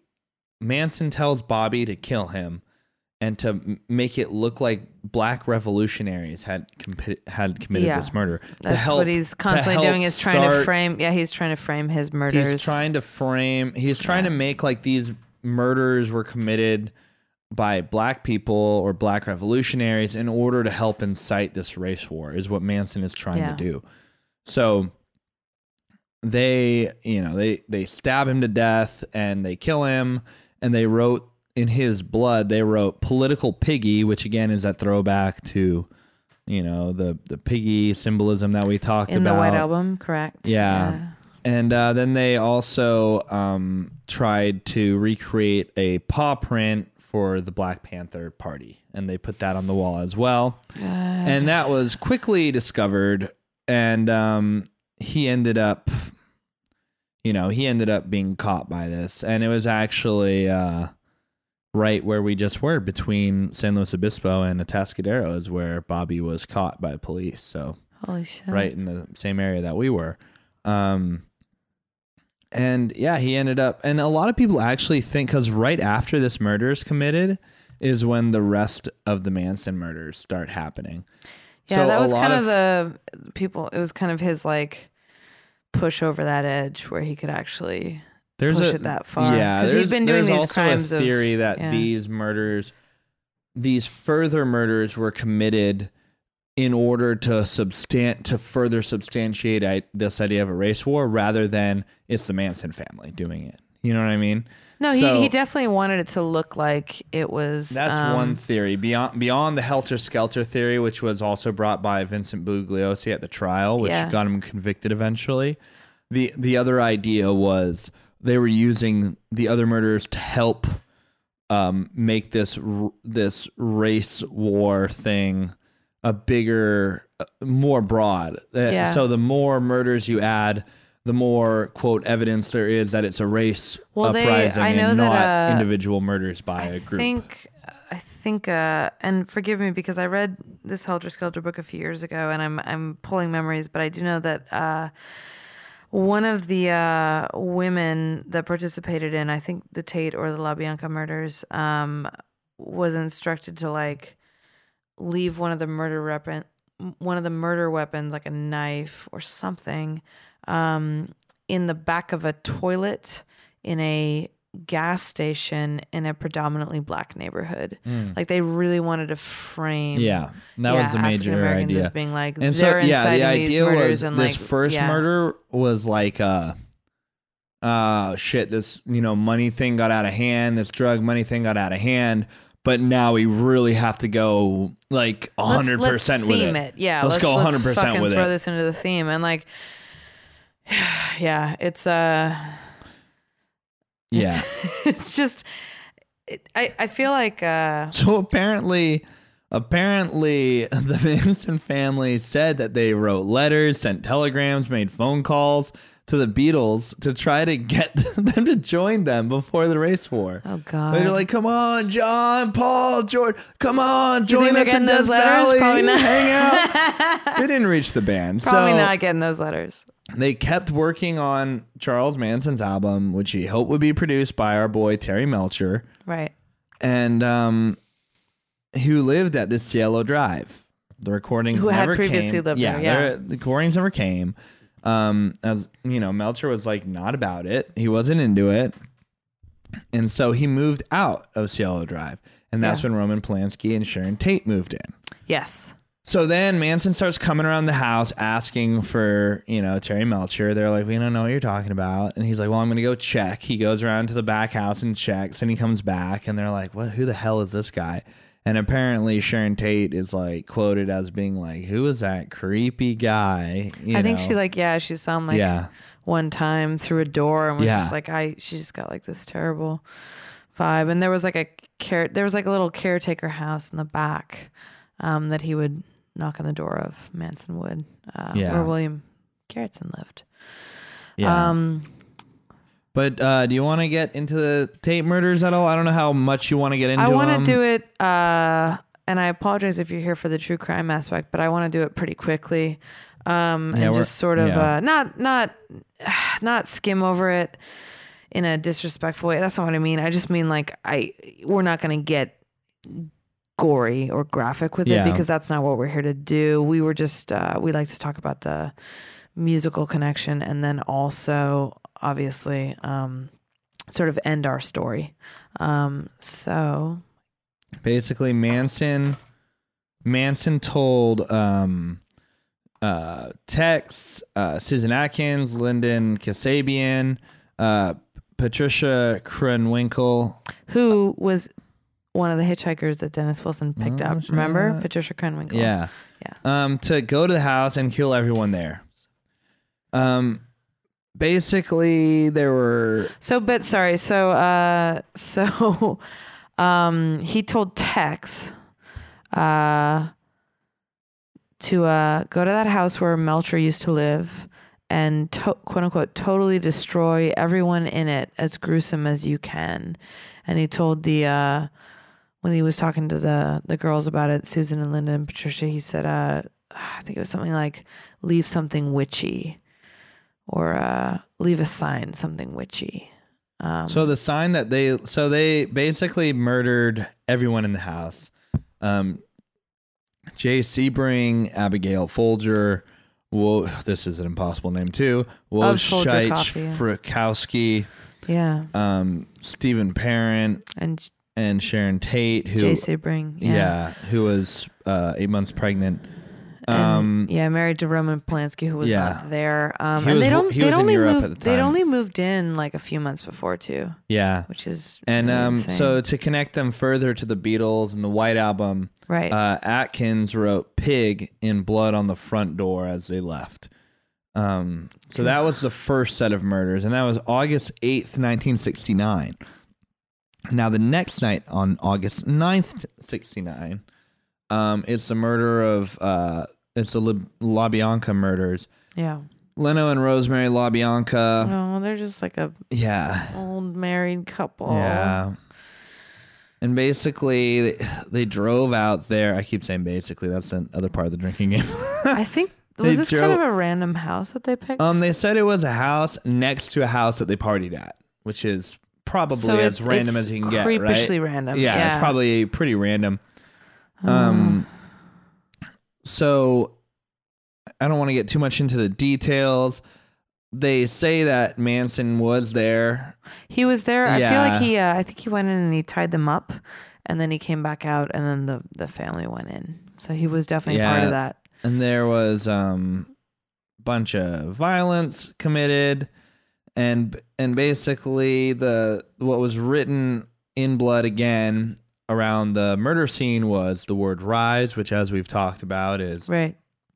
you know a key theme in this helter skelter idea um death to pigs which is further showing that he was on the side uh, you know of against the establishment for this uprising that was going to happen and also Helter Skelter. So that was all all in blood.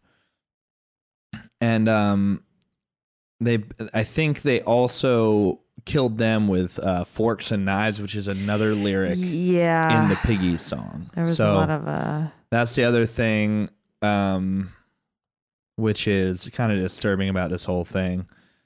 Uh but apparently apparently they were trying to um what one sec uh they thwarted so Kasabian it says here in you know Wikipedia Kasabian thwarted this murder by deliberately knocking on the wrong apartment door and waking a stranger as the group abandoned the murder plan and left Atkins uh, shit in the stairwell which is super fucking random. They were hoping to like kill more people basically. And uh, they just totally screwed up and they left. Yeah. but they were trying to they were trying to commit another set of murders that same night And um then you know they were caught i think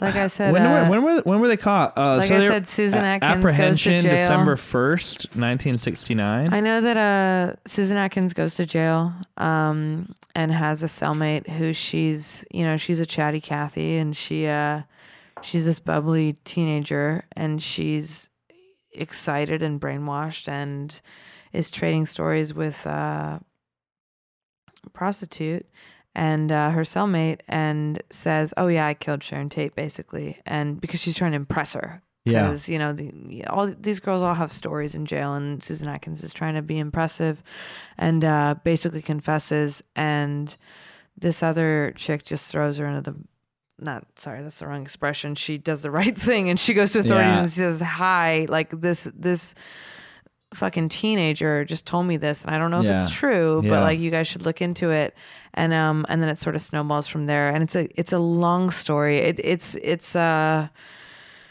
it's really worth diving into. Uh, Helter Skelter by Vincent Bugliosi is one of the best uh, accounts of a trial I've ever read. Um, Mhm.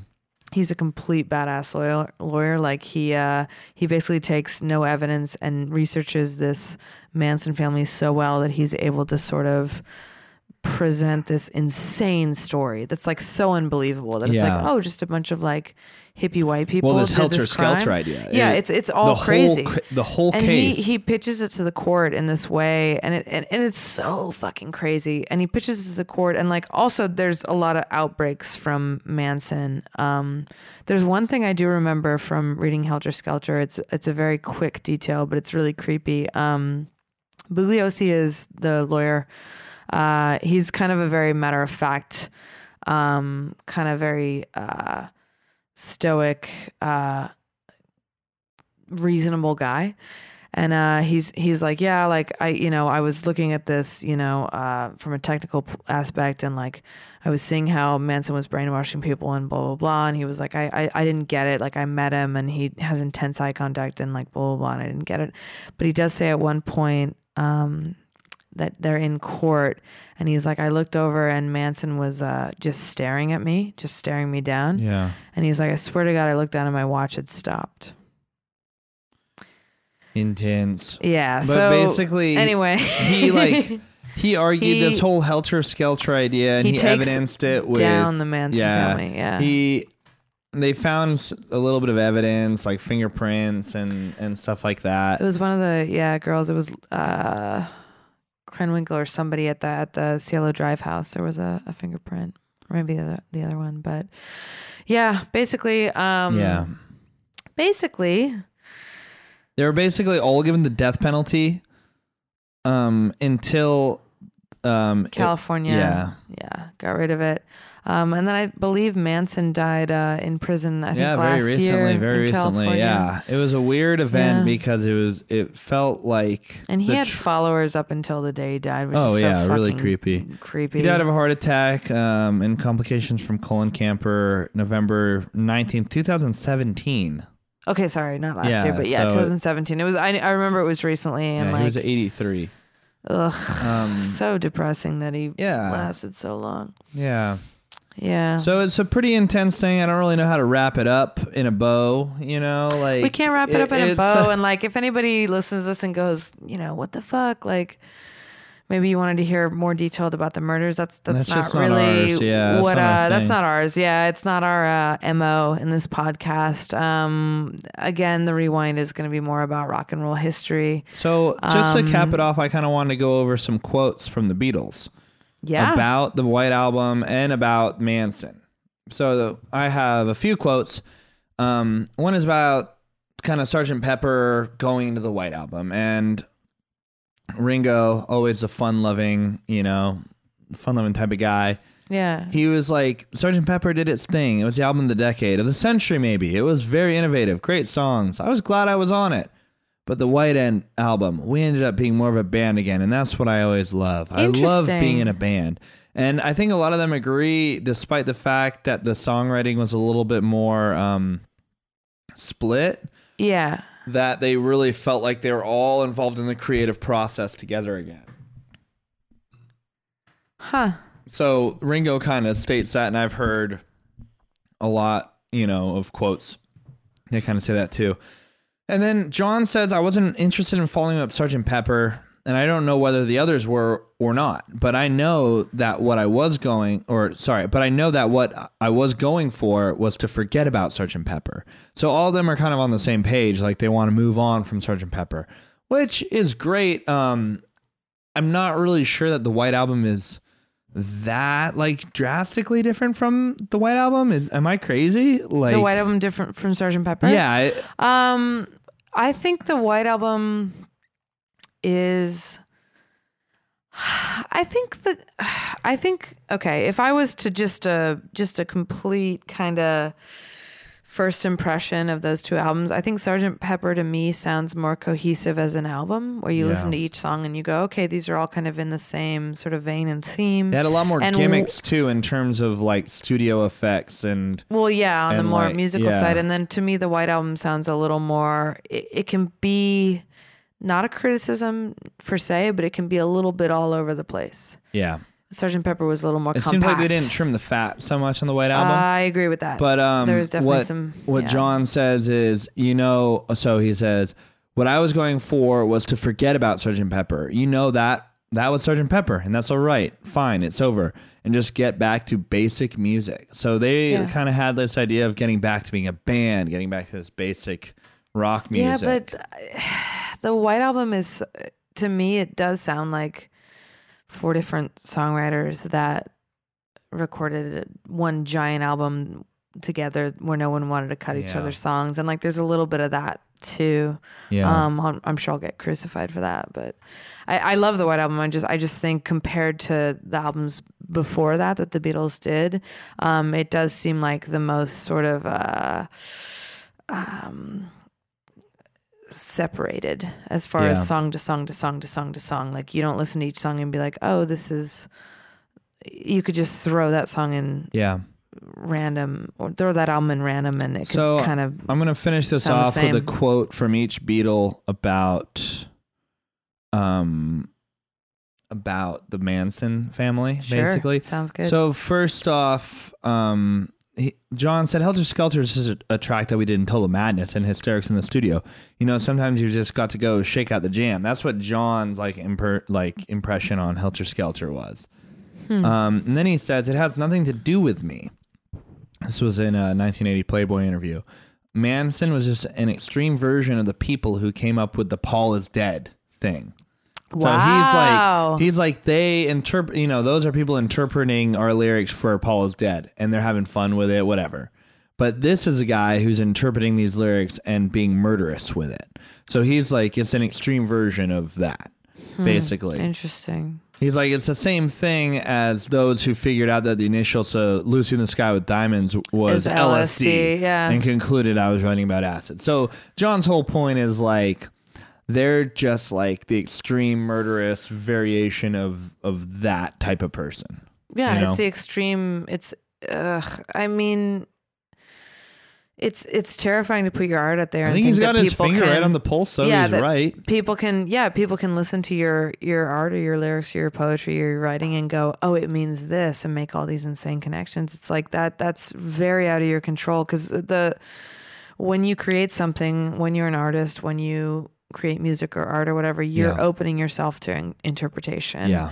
Um, and uh, some people with a lot of ill intentions or just a fucked up brain at that point um, could could take that and and take that as their like siren call and go, "This is my fucking Yeah. calling." And, I- John's I really talking like to me, John's and like, how terrifying! point of view on it because everyone else's point of view is just kind of basic.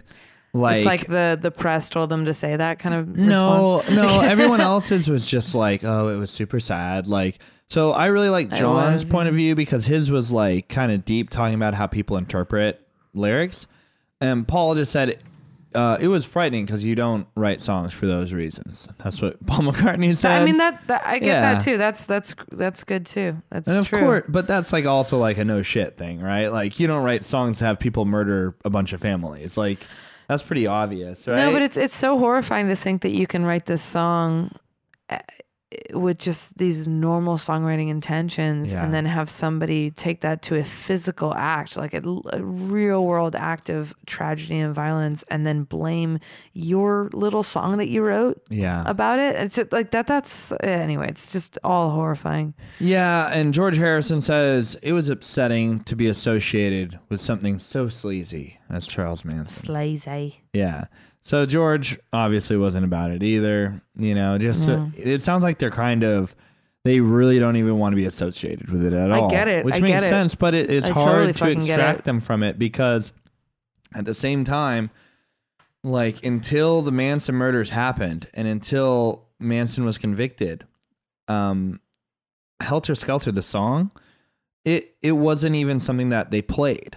I mean, they didn't play concerts anyway. It wasn't something that Paul played Yeah. because he went on to his solo career.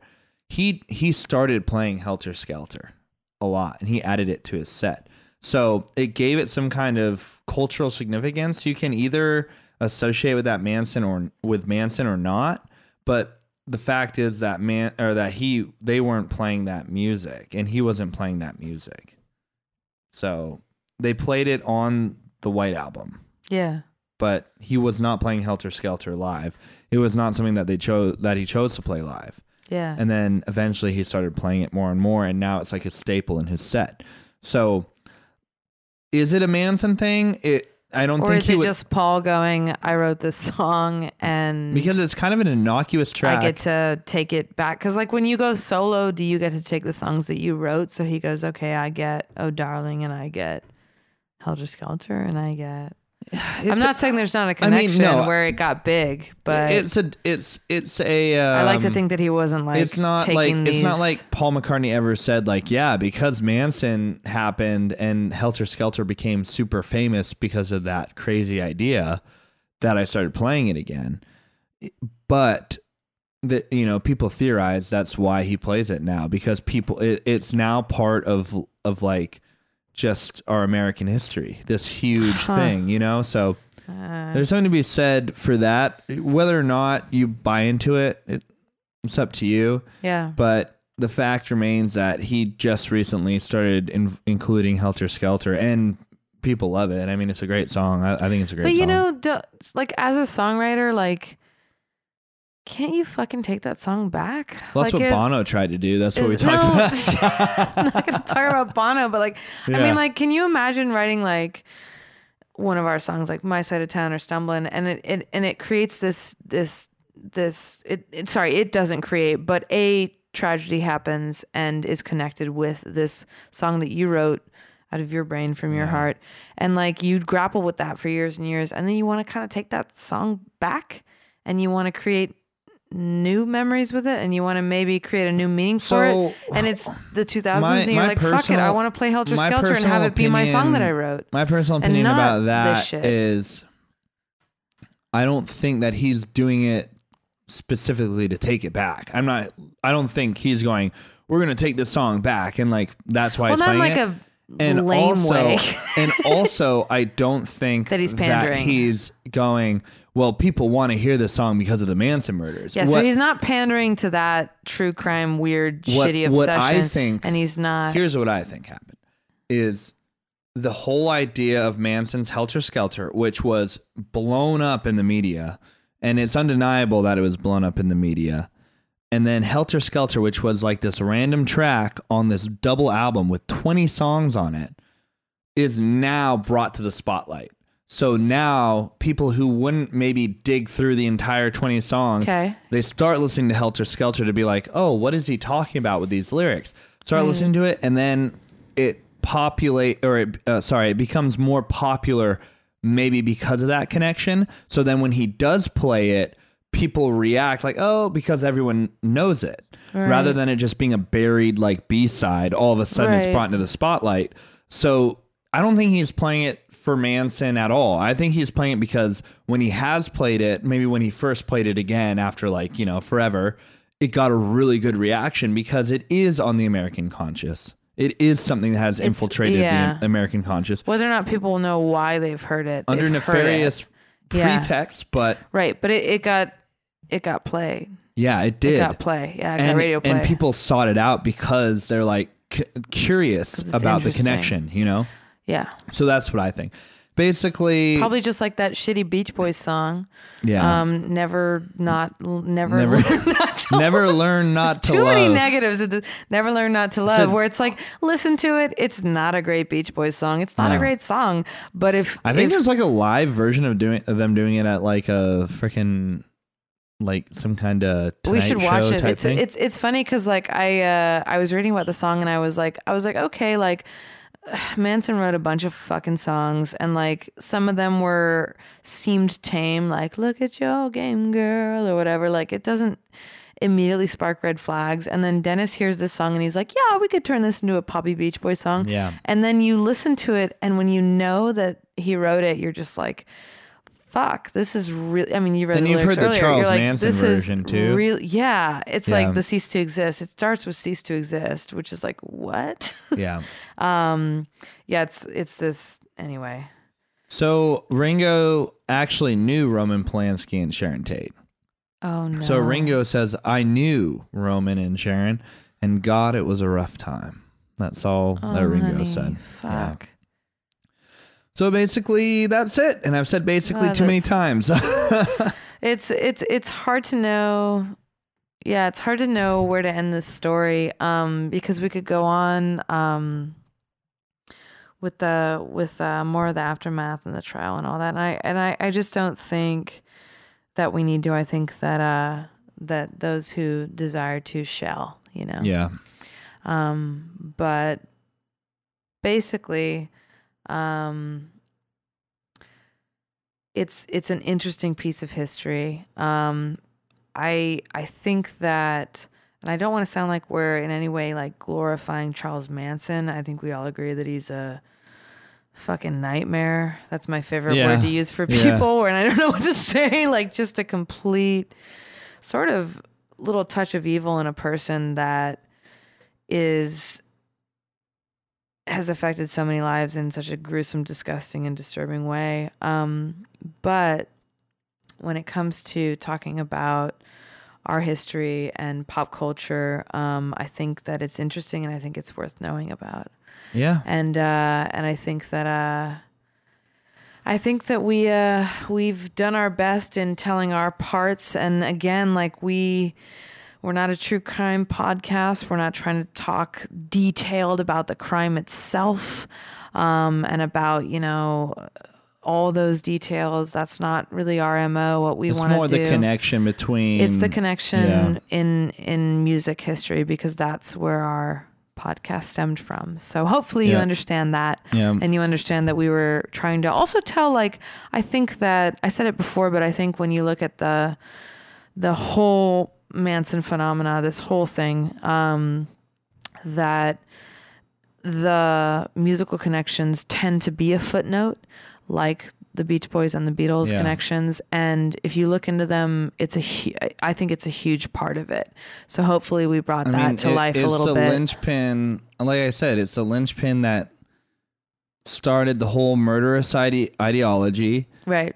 It was their.